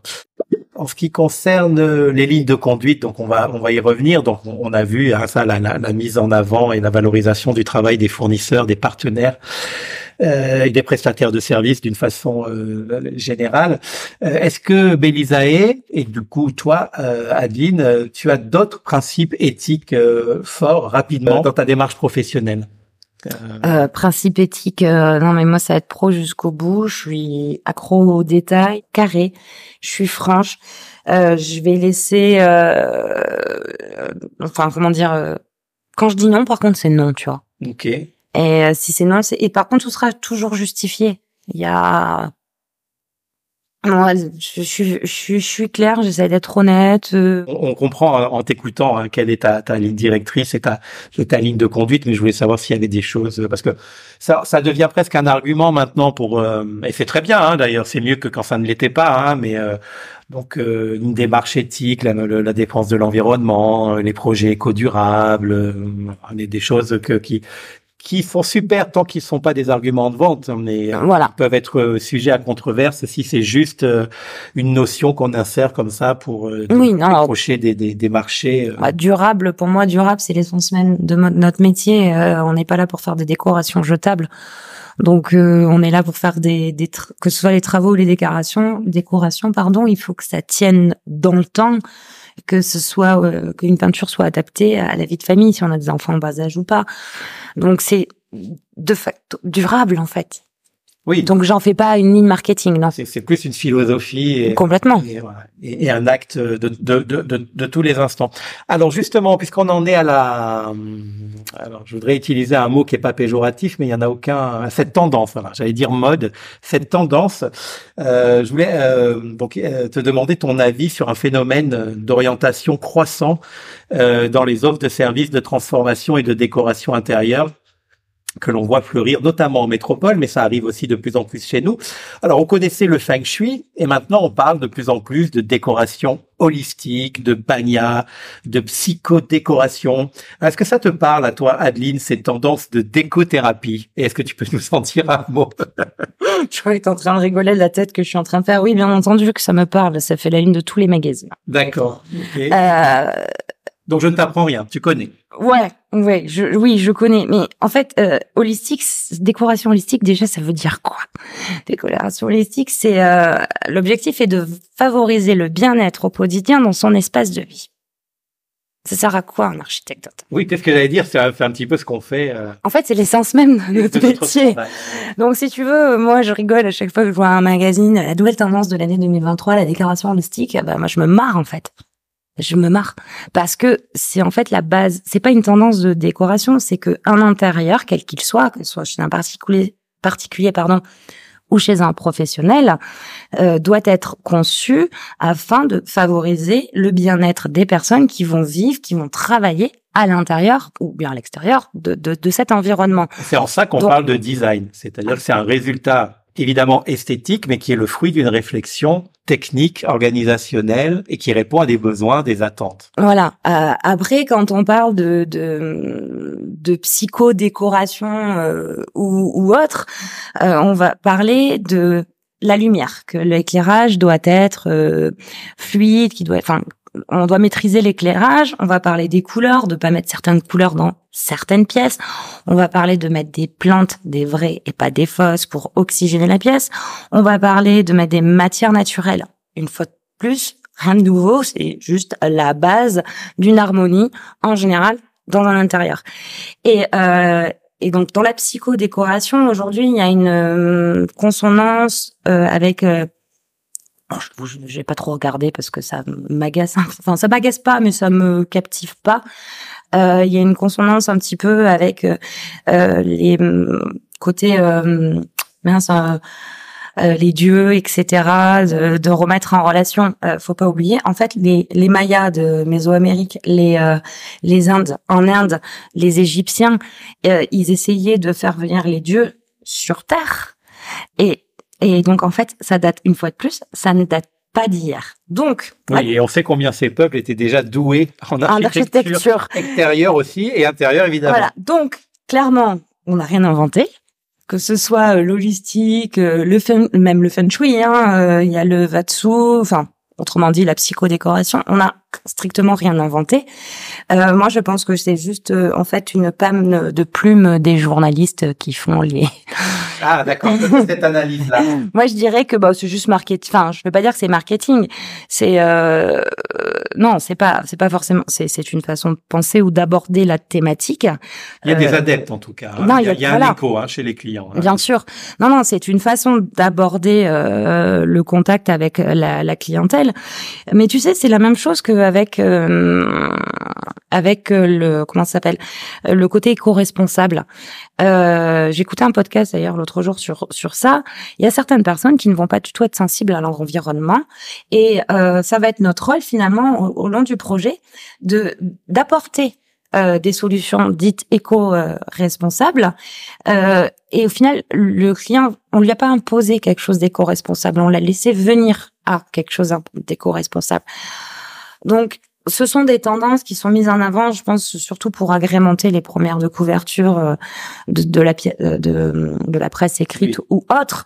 Mais euh, pour moi, ce sont les fondements en fait de l'architecture d'intérieur. C'est bien qu'on en, qu'on en ait parlé parce que ça permet de dire deux choses. Hein. Déjà qu'il y a une appétence du, du, du, public et des clients pour ce type de considération et c'est très bien. Qu'il y a des professionnels non pas qu'ils en sont spécialistes, comme tu viens de le dire, on en est tous des spécialistes hein, du, bien-être euh, dans, dans, dans, dans, son intérieur, mais qu'on ait des confrères qui aient choisi de s'en faire l'écho et de porter cette voix-là un peu plus haute que les autres dans leur façon de travailler, c'est aussi très bien. C'est qu'on a une, conf une consoeur euh, euh, donc à, la Réunion qui, qui, qui, est très sensible à cette façon d'aborder les projets de ses clients et c'est tout à son à, son honneur. Ça ne veut pas dire que les autres ne le font pas. C'est ça. Ils le font peut-être sans le nommer et elle, euh, pour parler d'elle, là, euh, fait Atelier D, euh, je, je, non, c'est Véro Déco Ou Véro Déco, bah, ils sont peut-être plusieurs alors. Euh, en tout cas, moi j'avais Atelier D en, en, tête, on l'embrasse aussi, on la salue. Véro, Déco, on la salue également, qui ont, peut-être choisi de le mettre plus en avant parce que c'est leur sensibilité de professionnel. C'est leur sensibilité et qui a une clientèle qui va choisir son décorateur ou son architecte en fonction de ça, comme on va en choisir un qui va euh, utiliser que des matériaux éco-responsables. Donc le but c'est pas de succomber aux, sirènes journalistiques mmh. euh, voilà, qui sont faites pour alimenter les couvertures de magazines, mais bien de rencontrer des professionnels. Euh, donc à la Réunion, on vous en a cité deux, il y en a certainement d'autres qui elles vont pouvoir vous parler avec sincérité et, euh, et sérieux. Euh, de cette façon d'aborder les intérieurs de, de, de, vos maisons, de vos appartements euh, à la Réunion, puisqu'on on est quand même et on enregistre à la à la Réunion. Alors, on va terminer un petit peu la, euh, les questions de pratique professionnelle avec un, un, petit exercice que j'ai euh, préparé pour toi, Adeline. Ah. Alors, c'est pas un examen, hein, c'est un, un, exercice. Donc, on, on va partir d'une affirmation que je vais te, te citer on va partir également du principe du postulat qu'elle n'est pas vérifiée. c'est voilà, on va dire que je l'ai inventée de toutes pièces et qu'elle ne, elle ne repose sur euh, rien. Et je vais ensuite te demander, euh, te demander euh, ton avis. Alors là, la voici. dans un projet, là je fais mon propre, je mets mes petites lunettes. Adeline, dans un projet de décoration, 30% du budget du client est dépensé dans la phase d'étude, de création, conception et de suivi, c'est-à-dire la prestation intellectuelle, technique et artistique du designer d'intérieur. 60% seront, quant à eux, dépensés dans la phase de réalisation et de mise en œuvre. Voilà, donc euh, travaux, sous-traitance, etc. Et j'affirme que on décore et on équipe, hein, c'est-à-dire achat de mobilier et d'accessoires, avec seulement ce qui reste comme budget, c'est-à-dire environ 10% euh, du budget de départ. Est-ce que c'est réaliste comme euh, vision des choses pour toi, de façon générale? De façon générale, oui. Dans mes projets, non. D'accord. Alors maintenant, tu peux détailler l'un et l'autre. Eh ben parce que moi, j'ai une façon d'aborder mes projets, euh, comme, enfin, essentiellement, c'est des projets avec conception et euh, suivi de, de, de chantier. Euh, il y a, enfin, le mobilier fait partie intégrante du projet. Donc, euh, il y a les travaux et il y a l'agencement et la déco. Donc moi, j'essaie toujours euh, de déterminer des enveloppes budgétaires pour chacune de ces trois catégories. Les travaux, enfin, outre les honoraires euh, euh, de conception, mais il y a les travaux, l'agencement qui peut intégrer et la déco. dans l'agencement, il y a des dès lors qu'on va partir dans du map sur mesure, ça va peut-être enlever des achats de meubles, mais ça va rentrer dans un budget de travaux. Donc j'essaie quand même de de budgétiser au démarrage du projet une enveloppe dans son ensemble et de répartir de façon à qu'il y ait un petit peu plus d'équilibre. Parce que sinon, s'il n'y a pas d'équilibre, et dans le cas de figure, dans le postulat que tu as émis, ben, on s'en retrouve qu'il n'y a pas de cerise sur le gâteau. Exactement. Voilà. Donc euh, oui, on va avoir un super lit, on va avoir une super tête de lit, on va avoir une super peinture, mais par contre, on va avoir les draps avec des petits papillons violets. C'est ça. C'est quand il y a un décalage entre ce qui se voit finalement, parce que le, le, le les accessoires, l'équipement, le mobilier, c'est ce qui va se voir. C'est pas forcément ce qui a demandé le plus de travail, mais c'est ce qui va se voir. Et quand il y a un décalage, c'est ce qui peut coûter aussi le plus cher. Exactement. Parce que malheureusement, c'est toute cette partie-là est très peu fabriquée à la Réunion. Oui, oui, là vous êtes obligé de passer par du mobilier d'usine fabriqué. Euh... Bah, prénom, tu peux, enfin, dès lors que c'est sur mesure. Non, mais je veux dire, par exemple, les draps, ah oui, oui. Ouais, je veux dire, les draps, il y a finalement très peu de, de, de couturières ou d'enseignes qui fabriquent ici. Et comme même ça serait fabriqué ici, c'est du, du tissu qui provient d'ailleurs. Donc euh, c'est des c'est des tout ce qui est les détails décoratifs à la fin, tout ce qui se voit, c'est finalement ce qui coûte le plus cher. Dans tes projets.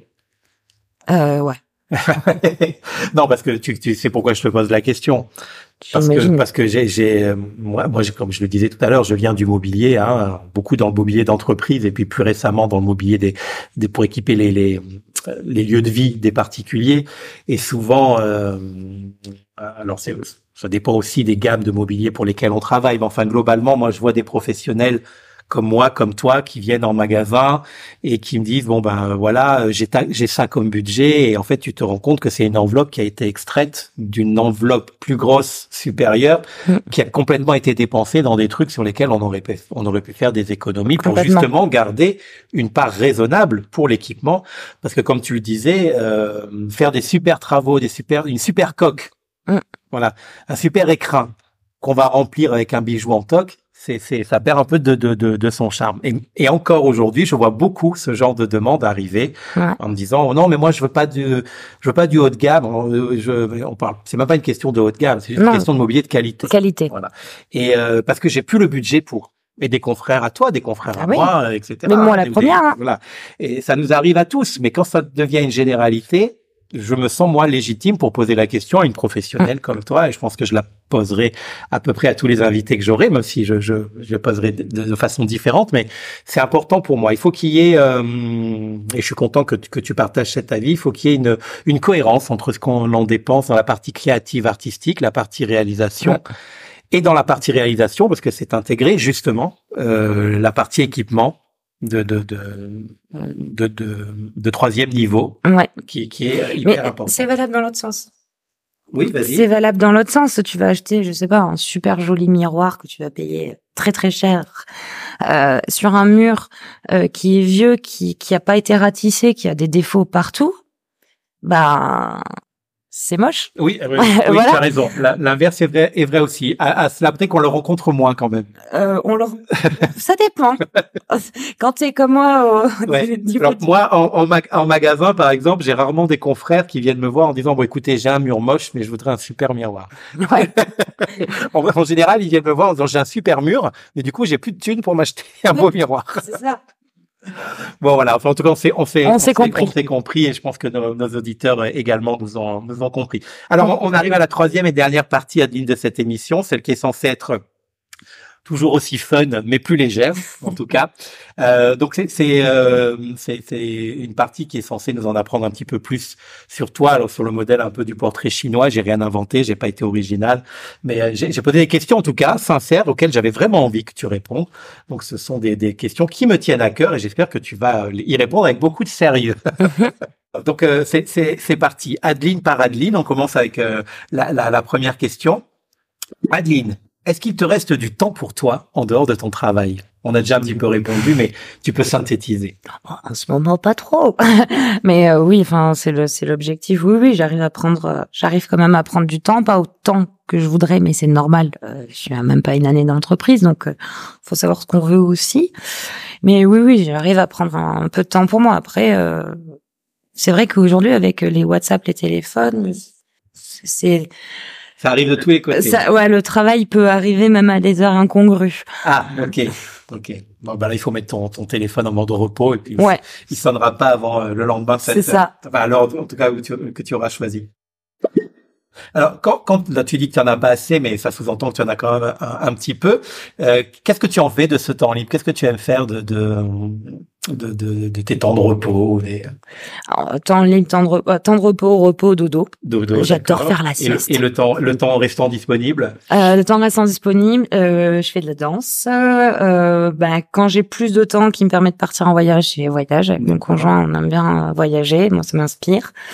Euh, généralement, en ce moment, quand j'ai du temps disponible, j'appelle la famille. Ouais. j'ai pas, beaucoup. Euh, aller avoir euh, mes, mes nièces euh, qui sont pas très loin de la maison. Euh, vous faire des activités diverses et variées, hein, voir les amis, euh, randonner. On, reste sur un caillou, hein, donc euh, voilà, lire, écrire, dessiner, les grands classiques. Mais tu dis, tu cites la danse en premier quand même. Oui, la danse. La danse, c'est chouette. Oui. Bisous à ma prof. Tu es dans une compagnie? Ah, C'est c'est c'est une, école de danse, ouais, ouais. Mais c'est pas une compagnie. Ok. Tu as déjà un petit peu répondu à cette question, mais en fait, elle est différente. Euh, et j'espère que tu vas en comprendre le sens. Si tu n'avais pas été designer et architecte d'intérieur, quel métier tu aurais aimé faire? Ou c'est celui-là? Si je n'avais pas été, qu'est-ce que j'aurais aimé faire? Mais, mais, mais tellement de choses. En fait, je suis une grosse curieuse. Grande, grande curieuse, je, je ferais plein de choses je, je serais euh, reporter photographique, je serais aventurière, je pourrais être présidente de la République, je un espion. Un espion, voilà, c'est ça que j'aurais voulu. Allez, on va, on va, on va retenir espion, espionne, espion. euh, alors le métier d'architecte d'intérieur, bon, tu, tu, tu, tu n'as pas pu euh, louper euh, l'information sociétale euh, dont on nous a rabattu les oreilles pendant plusieurs semaines, voire plusieurs mois. Est-ce que ce métier d'architecte d'intérieur, tu te vois le faire et l'exercer jusqu'à 64 ans? Tu dois répondre. Hein. Je dois répondre. Mais écoute, euh, ça dépend. Euh, la CIPAV, euh, ça, ça, ça, on reparle pas de la CIPAV. bah voilà. Euh, ouais. Alors oui, oui. Non, clairement, je me, je, je me vois bien l'exercer. Euh, à ce rythme-là, comme la première année, euh, et sous ce, ce, ce régime-là, comme ça, je pense que je serais cuite avant. Hein. Donc, euh, mais d'ici là, tu auras peut-être euh, quatre ou cinq euh, architectes d'intérieur bah salariés dans ta boîte et voilà. tu pourras être un peu plus détaché, danser davantage et puis. Oui, bon après j'aime bien participer à tout ça. Je suis pas du genre à exploiter. L'un n'empêche pas l'autre. L'un n'empêche pas l'autre. Non, oui, ça serait effectivement l'idée. Ouais, moi je me clairement, oui. Enfin pour moi c'est je, pour moi, c'est le métier de ma vie, quoi. Après, on verra bien. L'avenir nous le dira. Hein. Bah, tant mieux, parce que 64 ans, c'est loin quand même pour toi. Hein. bah oui, t'as vu, regarde, j'ai moins de 30 ans. Exactement. Alors, une question qui n'a rien à voir. Quel est ton plat préféré? Ça, c'est pour que les auditeurs euh, aient une information euh, qu'on peut considérer complètement inutile, mais pour moi, c'est important. Je rigole, quoi? Bœuf ou poulet curry rouge coucou. D'accord. Alors, c'est bien, c'est bien noté. Et alors, du coup, euh, quel est ton plat créole préféré? C'est les orites avec grains et piments, s'il vous plaît. D'accord, ok. Alors j'espère que c'est pas un de ces deux-là, mais si c'est un de ces deux-là, j'aime bien aussi, donc ça m'ira. Si tu devais, enfin pas si tu devais, si avec plaisir tu m'invitais à dîner chez toi, quel plat tu me cuisinerais? Ok, donc faut que je t'invite à dîner. Ouais. Pas de Tu problème avec. remarqueras que j'ai un gros gros problème avec la bouffe. Hein. en dehors de la déco et de l'architecture, moi c'est la bouffe. hein. Toi c'est la danse, moi c'est la bouffe. Mais non, mais alors ça tombe bien parce que tu vois effectivement dans mes activités en dehors de du boulot, j'ai quand même oublié de citer les deux principales. C'est que j'adore cuisiner et j'adore faire de la pâtisserie, donc je suis tout le temps en train de cuisiner et de faire de la pâtisserie. Tu partages la vie d'un cuisinier aussi, non? Et ex-cuisinier, oui. Ex-cuisinier. Mais je suis meilleure que lui. Ah bon, ok. il va apprécier s'il nous écoute. Ah mais il le dit tout le temps d'ailleurs, il a pas touché une casserole depuis 12 ans donc très bien, très bien. Euh, non, non, donc qu'est-ce que je te ferai à manger? Alors, euh, en ce moment, je suis d'humeur euh, dalle de lentilles ou plat taille. Euh, J'expérimente euh, tout le temps euh, des plats venus d'ailleurs. D'accord. Je crois qu'il faut que je fasse des falafels d'ailleurs dans pas longtemps. Ok. Mais on réclamait... euh, Mais dans ton menu, il y aura de la viande. Non, pas forcément, ça Ah, peut être végé. Moi, j'adore la viande. Ah, mais dans ce cas-là, je te fais des super lasagnes maison. Je Eh fais ben, la parfait. pâte maison. Parfait. C'est très bien. Alors, je, alors je viens. J'ai pas encore reçu l'invitation, mais sache que, Je sache que je, viens, pas. je viendrai. Tu, tu évoquais tout à l'heure euh, les voyages quand tu as du, du temps libre. Quelle était la, la destination de ton dernier voyage? Hum, Même si ça remonte, essaye de te rappeler. Non, ça remonte pas tant. J'ai maman qui est venue en vacances à Noël et je lui ai fait la surprise. J'ai emmené quatre jours à Maurice. Ah, très bien. Ok. Voilà. Et euh, est-ce que tu as déjà des désirs de destination prochaine, toujours en voyage? Ah oui, oui, oui. J'attends juste d'avoir du temps pour y aller, mais c'est le Vietnam ou le Cambodge, et ça, c'est figé depuis trois ans que je veux repartir. D'accord. Donc c'est dé- c'est déjà euh, la destination est déjà programmée. Oui. Alors, on revient un petit peu dans notre univers, mais ça me ça me permettra d'en d'en savoir un petit peu plus sur toi, nos auditeurs également. Est-ce que tu as un objet de design préféré? Un, un objet, hein? Ouais. Genre, euh, J'ai eu du mal avec cette question. Un objet qui pourrait faire l'objet d'une capsule, d'ailleurs, justement. Hein, Dans ce cas-là, ça serait une chaise. Oui. Euh, la stretch euh, designer de Nakashima. Ok. Je Très sais bien. pas si tu vois laquelle c'est. Absolument. Mais il y a une raison. Ouais, je sais pas, je l'aime bien. Oui. Il y a, enfin, pour moi, elle est totalement intemporelle. Euh, bon, elle a été imitée, déclinée, et euh, je sais même pas si elle est confortable. Je sais même pas si elle est confortable parce que Je j'ai n'ai jamais, jamais essayé. j'ai jamais eu l'occasion d'essayer, euh, d'essayer cette chaise, mais je la trouve, euh, je la trouve élégante. Je trouve qu'elle passe dans tous les intérieurs. Imagine, enfin, pour ceux qui la connaissent et puis ceux qui la connaissent pas pourront aller chercher, mais imagine cette Moi, je la mettrai en lien dans les notes de l'émission. Imagine cette chaise dans un univers industriel, dans un univers bohème, dans un univers baliné, qu'on voit beaucoup à La Réunion, dans un univers pop art, dans un truc euh, hyper art déco. Euh, Oui, c'est vrai qu'elle est trans-style. Et, tu sais si elle est, si elle est disponible à La Réunion? Que si Et- euh, quelqu'un la, la distribue ou oh, pas? ben c'est, euh, je sais pas, mais peut-être euh, on a le droit de citer? Euh, oui, oui, on peut citer, bien sûr. Eh ben, peut-être c'est clair. Ouais. Je pense à eux. Écoute, on leur posera la On question. pensera à la question. et on, et on, et on mettra également cette information Mm. dans les, dans les, dans les notes de, de, de l'émission. Est-ce qu'il y a une personne dans le métier du design en général, alors ça peut être là du coup de la construction, de la déco, de l'architecture, euh, mais pas forcément euh, d'ailleurs du métier. Allez, ouvrons un peu le, le contexte, euh, qui t'inspire au quotidien ou régulièrement? Alors qui m'inspire en, en tant que créatrice ou qui m'inspire en tant qu'architecte, enfin dans mon Qui t'inspire tout simplement Euh, en ce moment, je suis euh, trois personnes qui ont pour moi, enfin, c'est des personnes virtuelles, enfin, c'est des euh, des personnalités. Il y a Frédéric Tabary, qui est un designer que j'a- j'aime bien, j'aime beaucoup sa façon de penser. Il y a lui, il y a Mathieu Agel, qui est, euh, j'en parlais tout à l'heure, le le créateur de la seule franchise d'architecte d'intérieur.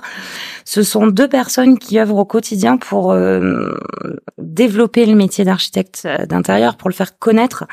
Oui, Pour, bah, euh, le dernier que tu as cité, il il mâche pas ses mots. Hein. Il a un regard très acerbe, mais à la fois très juste hein, Très juste. sur la sur la profession. En fait, il dit tout haut ce que tout le monde pense tout bas. Exactement, mais c'est sa ligne de de de- de- de- d'identification. Ouais. Il a raison, il est sur ce créneau-là et, Et, euh, il est percutant. Il est très percutant. Enfin, tous les deux sont très percutants. Moi, j'ai eu la chance de les découvrir quelques peu peu de temps avant de, de créer l'entreprise et euh, mine de rien ils m'ont beaucoup beaucoup aidé et après en tant que architecte d'intérieur il y a une architecte que j'aime bien qui est sur Paris qui est une agence qui s'appelle Happy Pog c'est Charlotte Gilles j'adore la douceur de de, de- des intérieurs qu'elle propose. D'accord. Eh ben écoutez, moi je la connais pas. On ira euh, découvrir son univers et je mettrai également les liens euh, dans les notes de de, de l'épisode. Mm.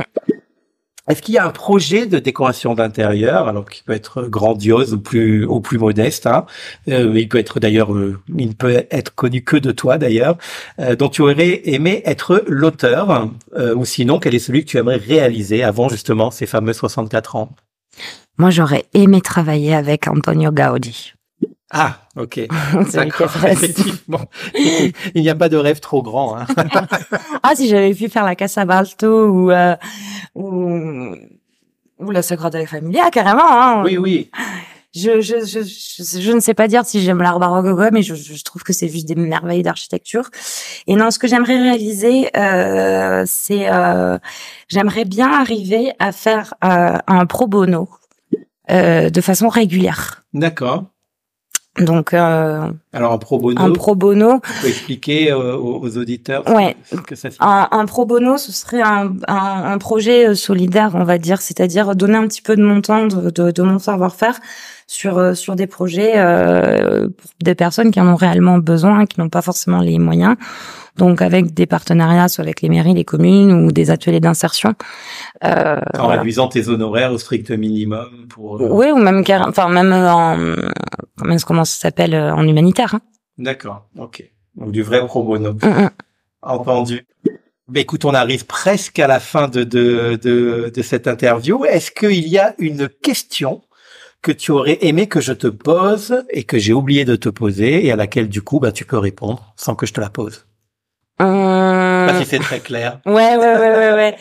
Euh, peut-être euh, euh, la cons enfin euh, la consommation euh, durable euh, et euh, la le, le phénomène de surconsommation euh, dont la Réunion est clairement euh, victime, j'ai envie de dire. D'accord. Bon, bon, ça serait un long débat politique. Ouais. Et, ben, et la part de la, la part de l'équipement. La part de l'équipement et puis la, les et les abus qu'il y a dans certains endroits, pour ne citer personne, sur les, les, les prix pratiqués. D'accord. Ok. Merci d'avoir répondu à cette question que je ne t'ai pas posée. à l'inverse, est-ce qu'il y a une question que tu aurais aimé que je ne te pose pas Euh, non, Non, ça va, j'ai pas été trop indiscret. non, ça va. D'accord. Bon, tu sais que je fais mes armes avec toi. Hein. Tu es la première invitée hein, du, du, du Rassure, podcast, donc faut pas avoir peur de me dire si. je te rassure, moi, c'est mon premier podcast tout court. Eh ben, écoute, c'est un, un baptême pour, euh, pour pour nous deux. Ouais. On va rester sur l'actualité pour conclure euh, ce, euh, ce- cette interview qui était un agréable moment. Est-ce que tu as peur de l'intelligence artificielle et plus principalement, enfin en général, et plus, parti- plus particulièrement des incidences qu'elle peut avoir dans notre métier? Tu sais que maintenant on fait des photoréalismes, des... on peut demander à une intelligence artificielle de nous créer un environnement intérieur à, à- à- l'image de, à partir de trois phrases. Et euh, Alors, alors c'est ça débute, mais ça fait peur quand même. ça, ça- Moi j'en ai un peu peur. Quel est ton avis? Euh, j'en ai pas peur. J'en ai pas peur. Elle m'intrigue. Euh, je reste vigilante et je l'observe, hein, les chats GPT, les mid-journées euh, et autres. Euh, pour l'instant, elle me fait pas peur parce que je, je l'ai battu deux fois. D'accord. je lui ai mis la photo d'un intérieur d'une cliente qui voulait un style euh, Japandi. Donc moi j'avais déjà tout dessiné. Puis à ce moment-là j'ai pris la photo d'origine. Je lui ai demandé un style Japandi. Elle m'a mis une bibliothèque devant la porte. Donc déjà ça marche pas. Oui, c'est Et puis moins après- pratique. C'est un concept, mais qui n'est pas très pratique. Et après je lui ai demandé quelque chose complètement absurde. Là c'était juste du texte. Il fallait pas partir de la photo. Je lui ai demandé un truc totalement absurde. Elle m'a mis un truc qui n'avait strictement rien à voir. Donc euh, je l'ai battu deux fois. Donc pour l'instant elle me fait pas peur. D'accord. Voilà. Moi, quand je dis, alors tant mieux. Hein, ben, alors moi, elle me fait pas peur en tant que telle parce que c'est comme tous les nouveaux outils qui arrivent sur le marché, c'est l'usage qu'on va en faire Mm. qui est inquiétant, pas la, pas C'est la, ça. pas la, techno- la technologie elle-même. Et puis on est quand même dans des métiers artistiques où il y aura quand même cette fameuse plus-value nécessaire dont on parle depuis le, le début de l'émission. Non, moi c'est plus sur les fakes que ça m'inquiète un petit peu. Alors- C'est-à-dire quand on va pouvoir faire passer des créations euh, générées par intelligence artificielle comme étant le travail d'un vrai artiste, mais qui du coup n'aura coûté quasiment rien et qui aura pris le job de quelqu'un qui aurait passé. Bon, on, boucle la vas- boucle, hein, qui et aurait passé du temps. Et tu vas retrouver vendu sur des NFT, Exactement. euh, des prix. euh, Oui, non, ça c'est flippant. Pour moi, c'est un outil qui est tellement, tellement, tellement performant qui devrait pas être laissé à la main de Monsieur et Madame tout le monde. oui, Il, il peut être, il peut être aussi dangereux qu'une bombe nucléaire. Ouais, il peut être euh, très très très très dangereux effectivement. Alors pour en revenir à notre secteur d'activité, hein, moi, je, j'encourage nos collègues à être très vigilants, à, bah, ne pas laisser passer, hein, d'ailleurs, mm. des, des, dérives qu'ils pourraient voir sur les réseaux sociaux, parce que le premier vecteur, une fois de plus, ça va être les réseaux sociaux. Hein, on le voit déjà avec la désinformation. Donc, sur les créations artistiques euh, et picturales générées mm. par ordinateur, bah, de pas laisser passer et de et d'être très vigilant. J'ai dit, on est 25 au moins à la Réunion, et alors je vous dis même pas en, en France hexagonale ou dans le monde entier pour être suffisamment vigilant et faire en sorte que que ça ne se propage pas trop de façon irréversible, parce qu'il y a un mm. moment où on ne pourra plus rien faire. Alors Adeline, est-ce que tu es à présent euh, d'accord pour qu'on informe les auditeurs que je suis en train, de, en train pardon, de te poser la dernière question de cette interview et que s'ils souhaitent en savoir plus sur ton travail, ils peuvent dès à présent entrer directement en contact avec toi voilà, euh, parce qu'on peut trouver tes coordonnées sur Internet. Euh, tu es également sur les réseaux sociaux. Hein, si tu n'es pas très prolixe, tu nous as dit et euh, confirmé que tu étais présente. Euh, pour, pourquoi pas devenir un jour euh, ton nouveau client ou ta nouvelle cliente? Qu'en penses-tu? Ah, bah, Je vais pas répondre non, hein.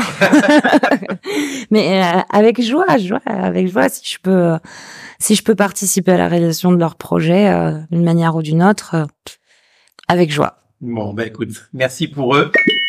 Et euh, merci beaucoup à toi. Mhm. d'avoir accepté cette, cette euh, invitation, c'était super. Euh, on a appris des tas de trucs euh, utiles et, et, intéressants sur toi, sur le, sur le, sur les métiers aussi, sur le métier, sur ton métier, celui qu'on, celui qu'on partage, cet univers qu'on partage. Euh, voilà une interview qui j'espère parlera aux, collègues euh, qui nous ont fait le plaisir de nous écouter et une interview qui informera aussi les auditeurs euh, un peu plus précisément de ce qu'est le monde du design d'intérieur à la Réunion et partout ailleurs, hein, comme c'est le sous-titre de ce de ce podcast et qui aimerait se lancer dans un projet d'éco seul ou accompagné d'un professionnel, qui est aussi le but de, de, de, de mon émission. Euh, je te dis à bientôt. À bientôt, merci beaucoup. Bonne continuation à toi et puis gros bisous et merci. Gros bisous.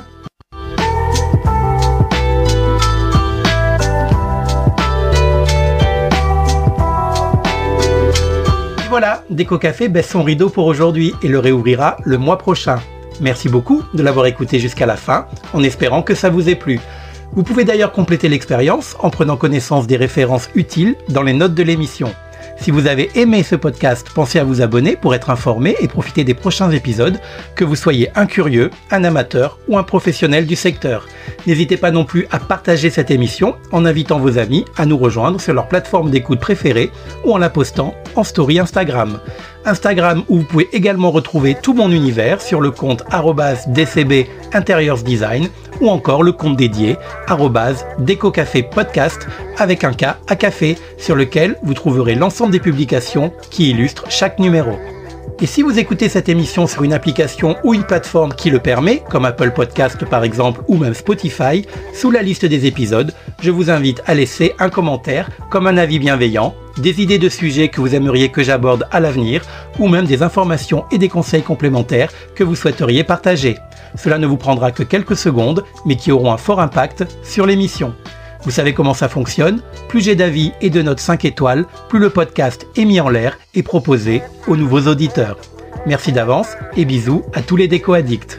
Rendez-vous très vite, encore plus nombreux, et d'ici là, pensez à faire plaisir, à vous faire plaisir, et n'oubliez pas, en design comme en toute chose, la vraie beauté est intérieure. À bientôt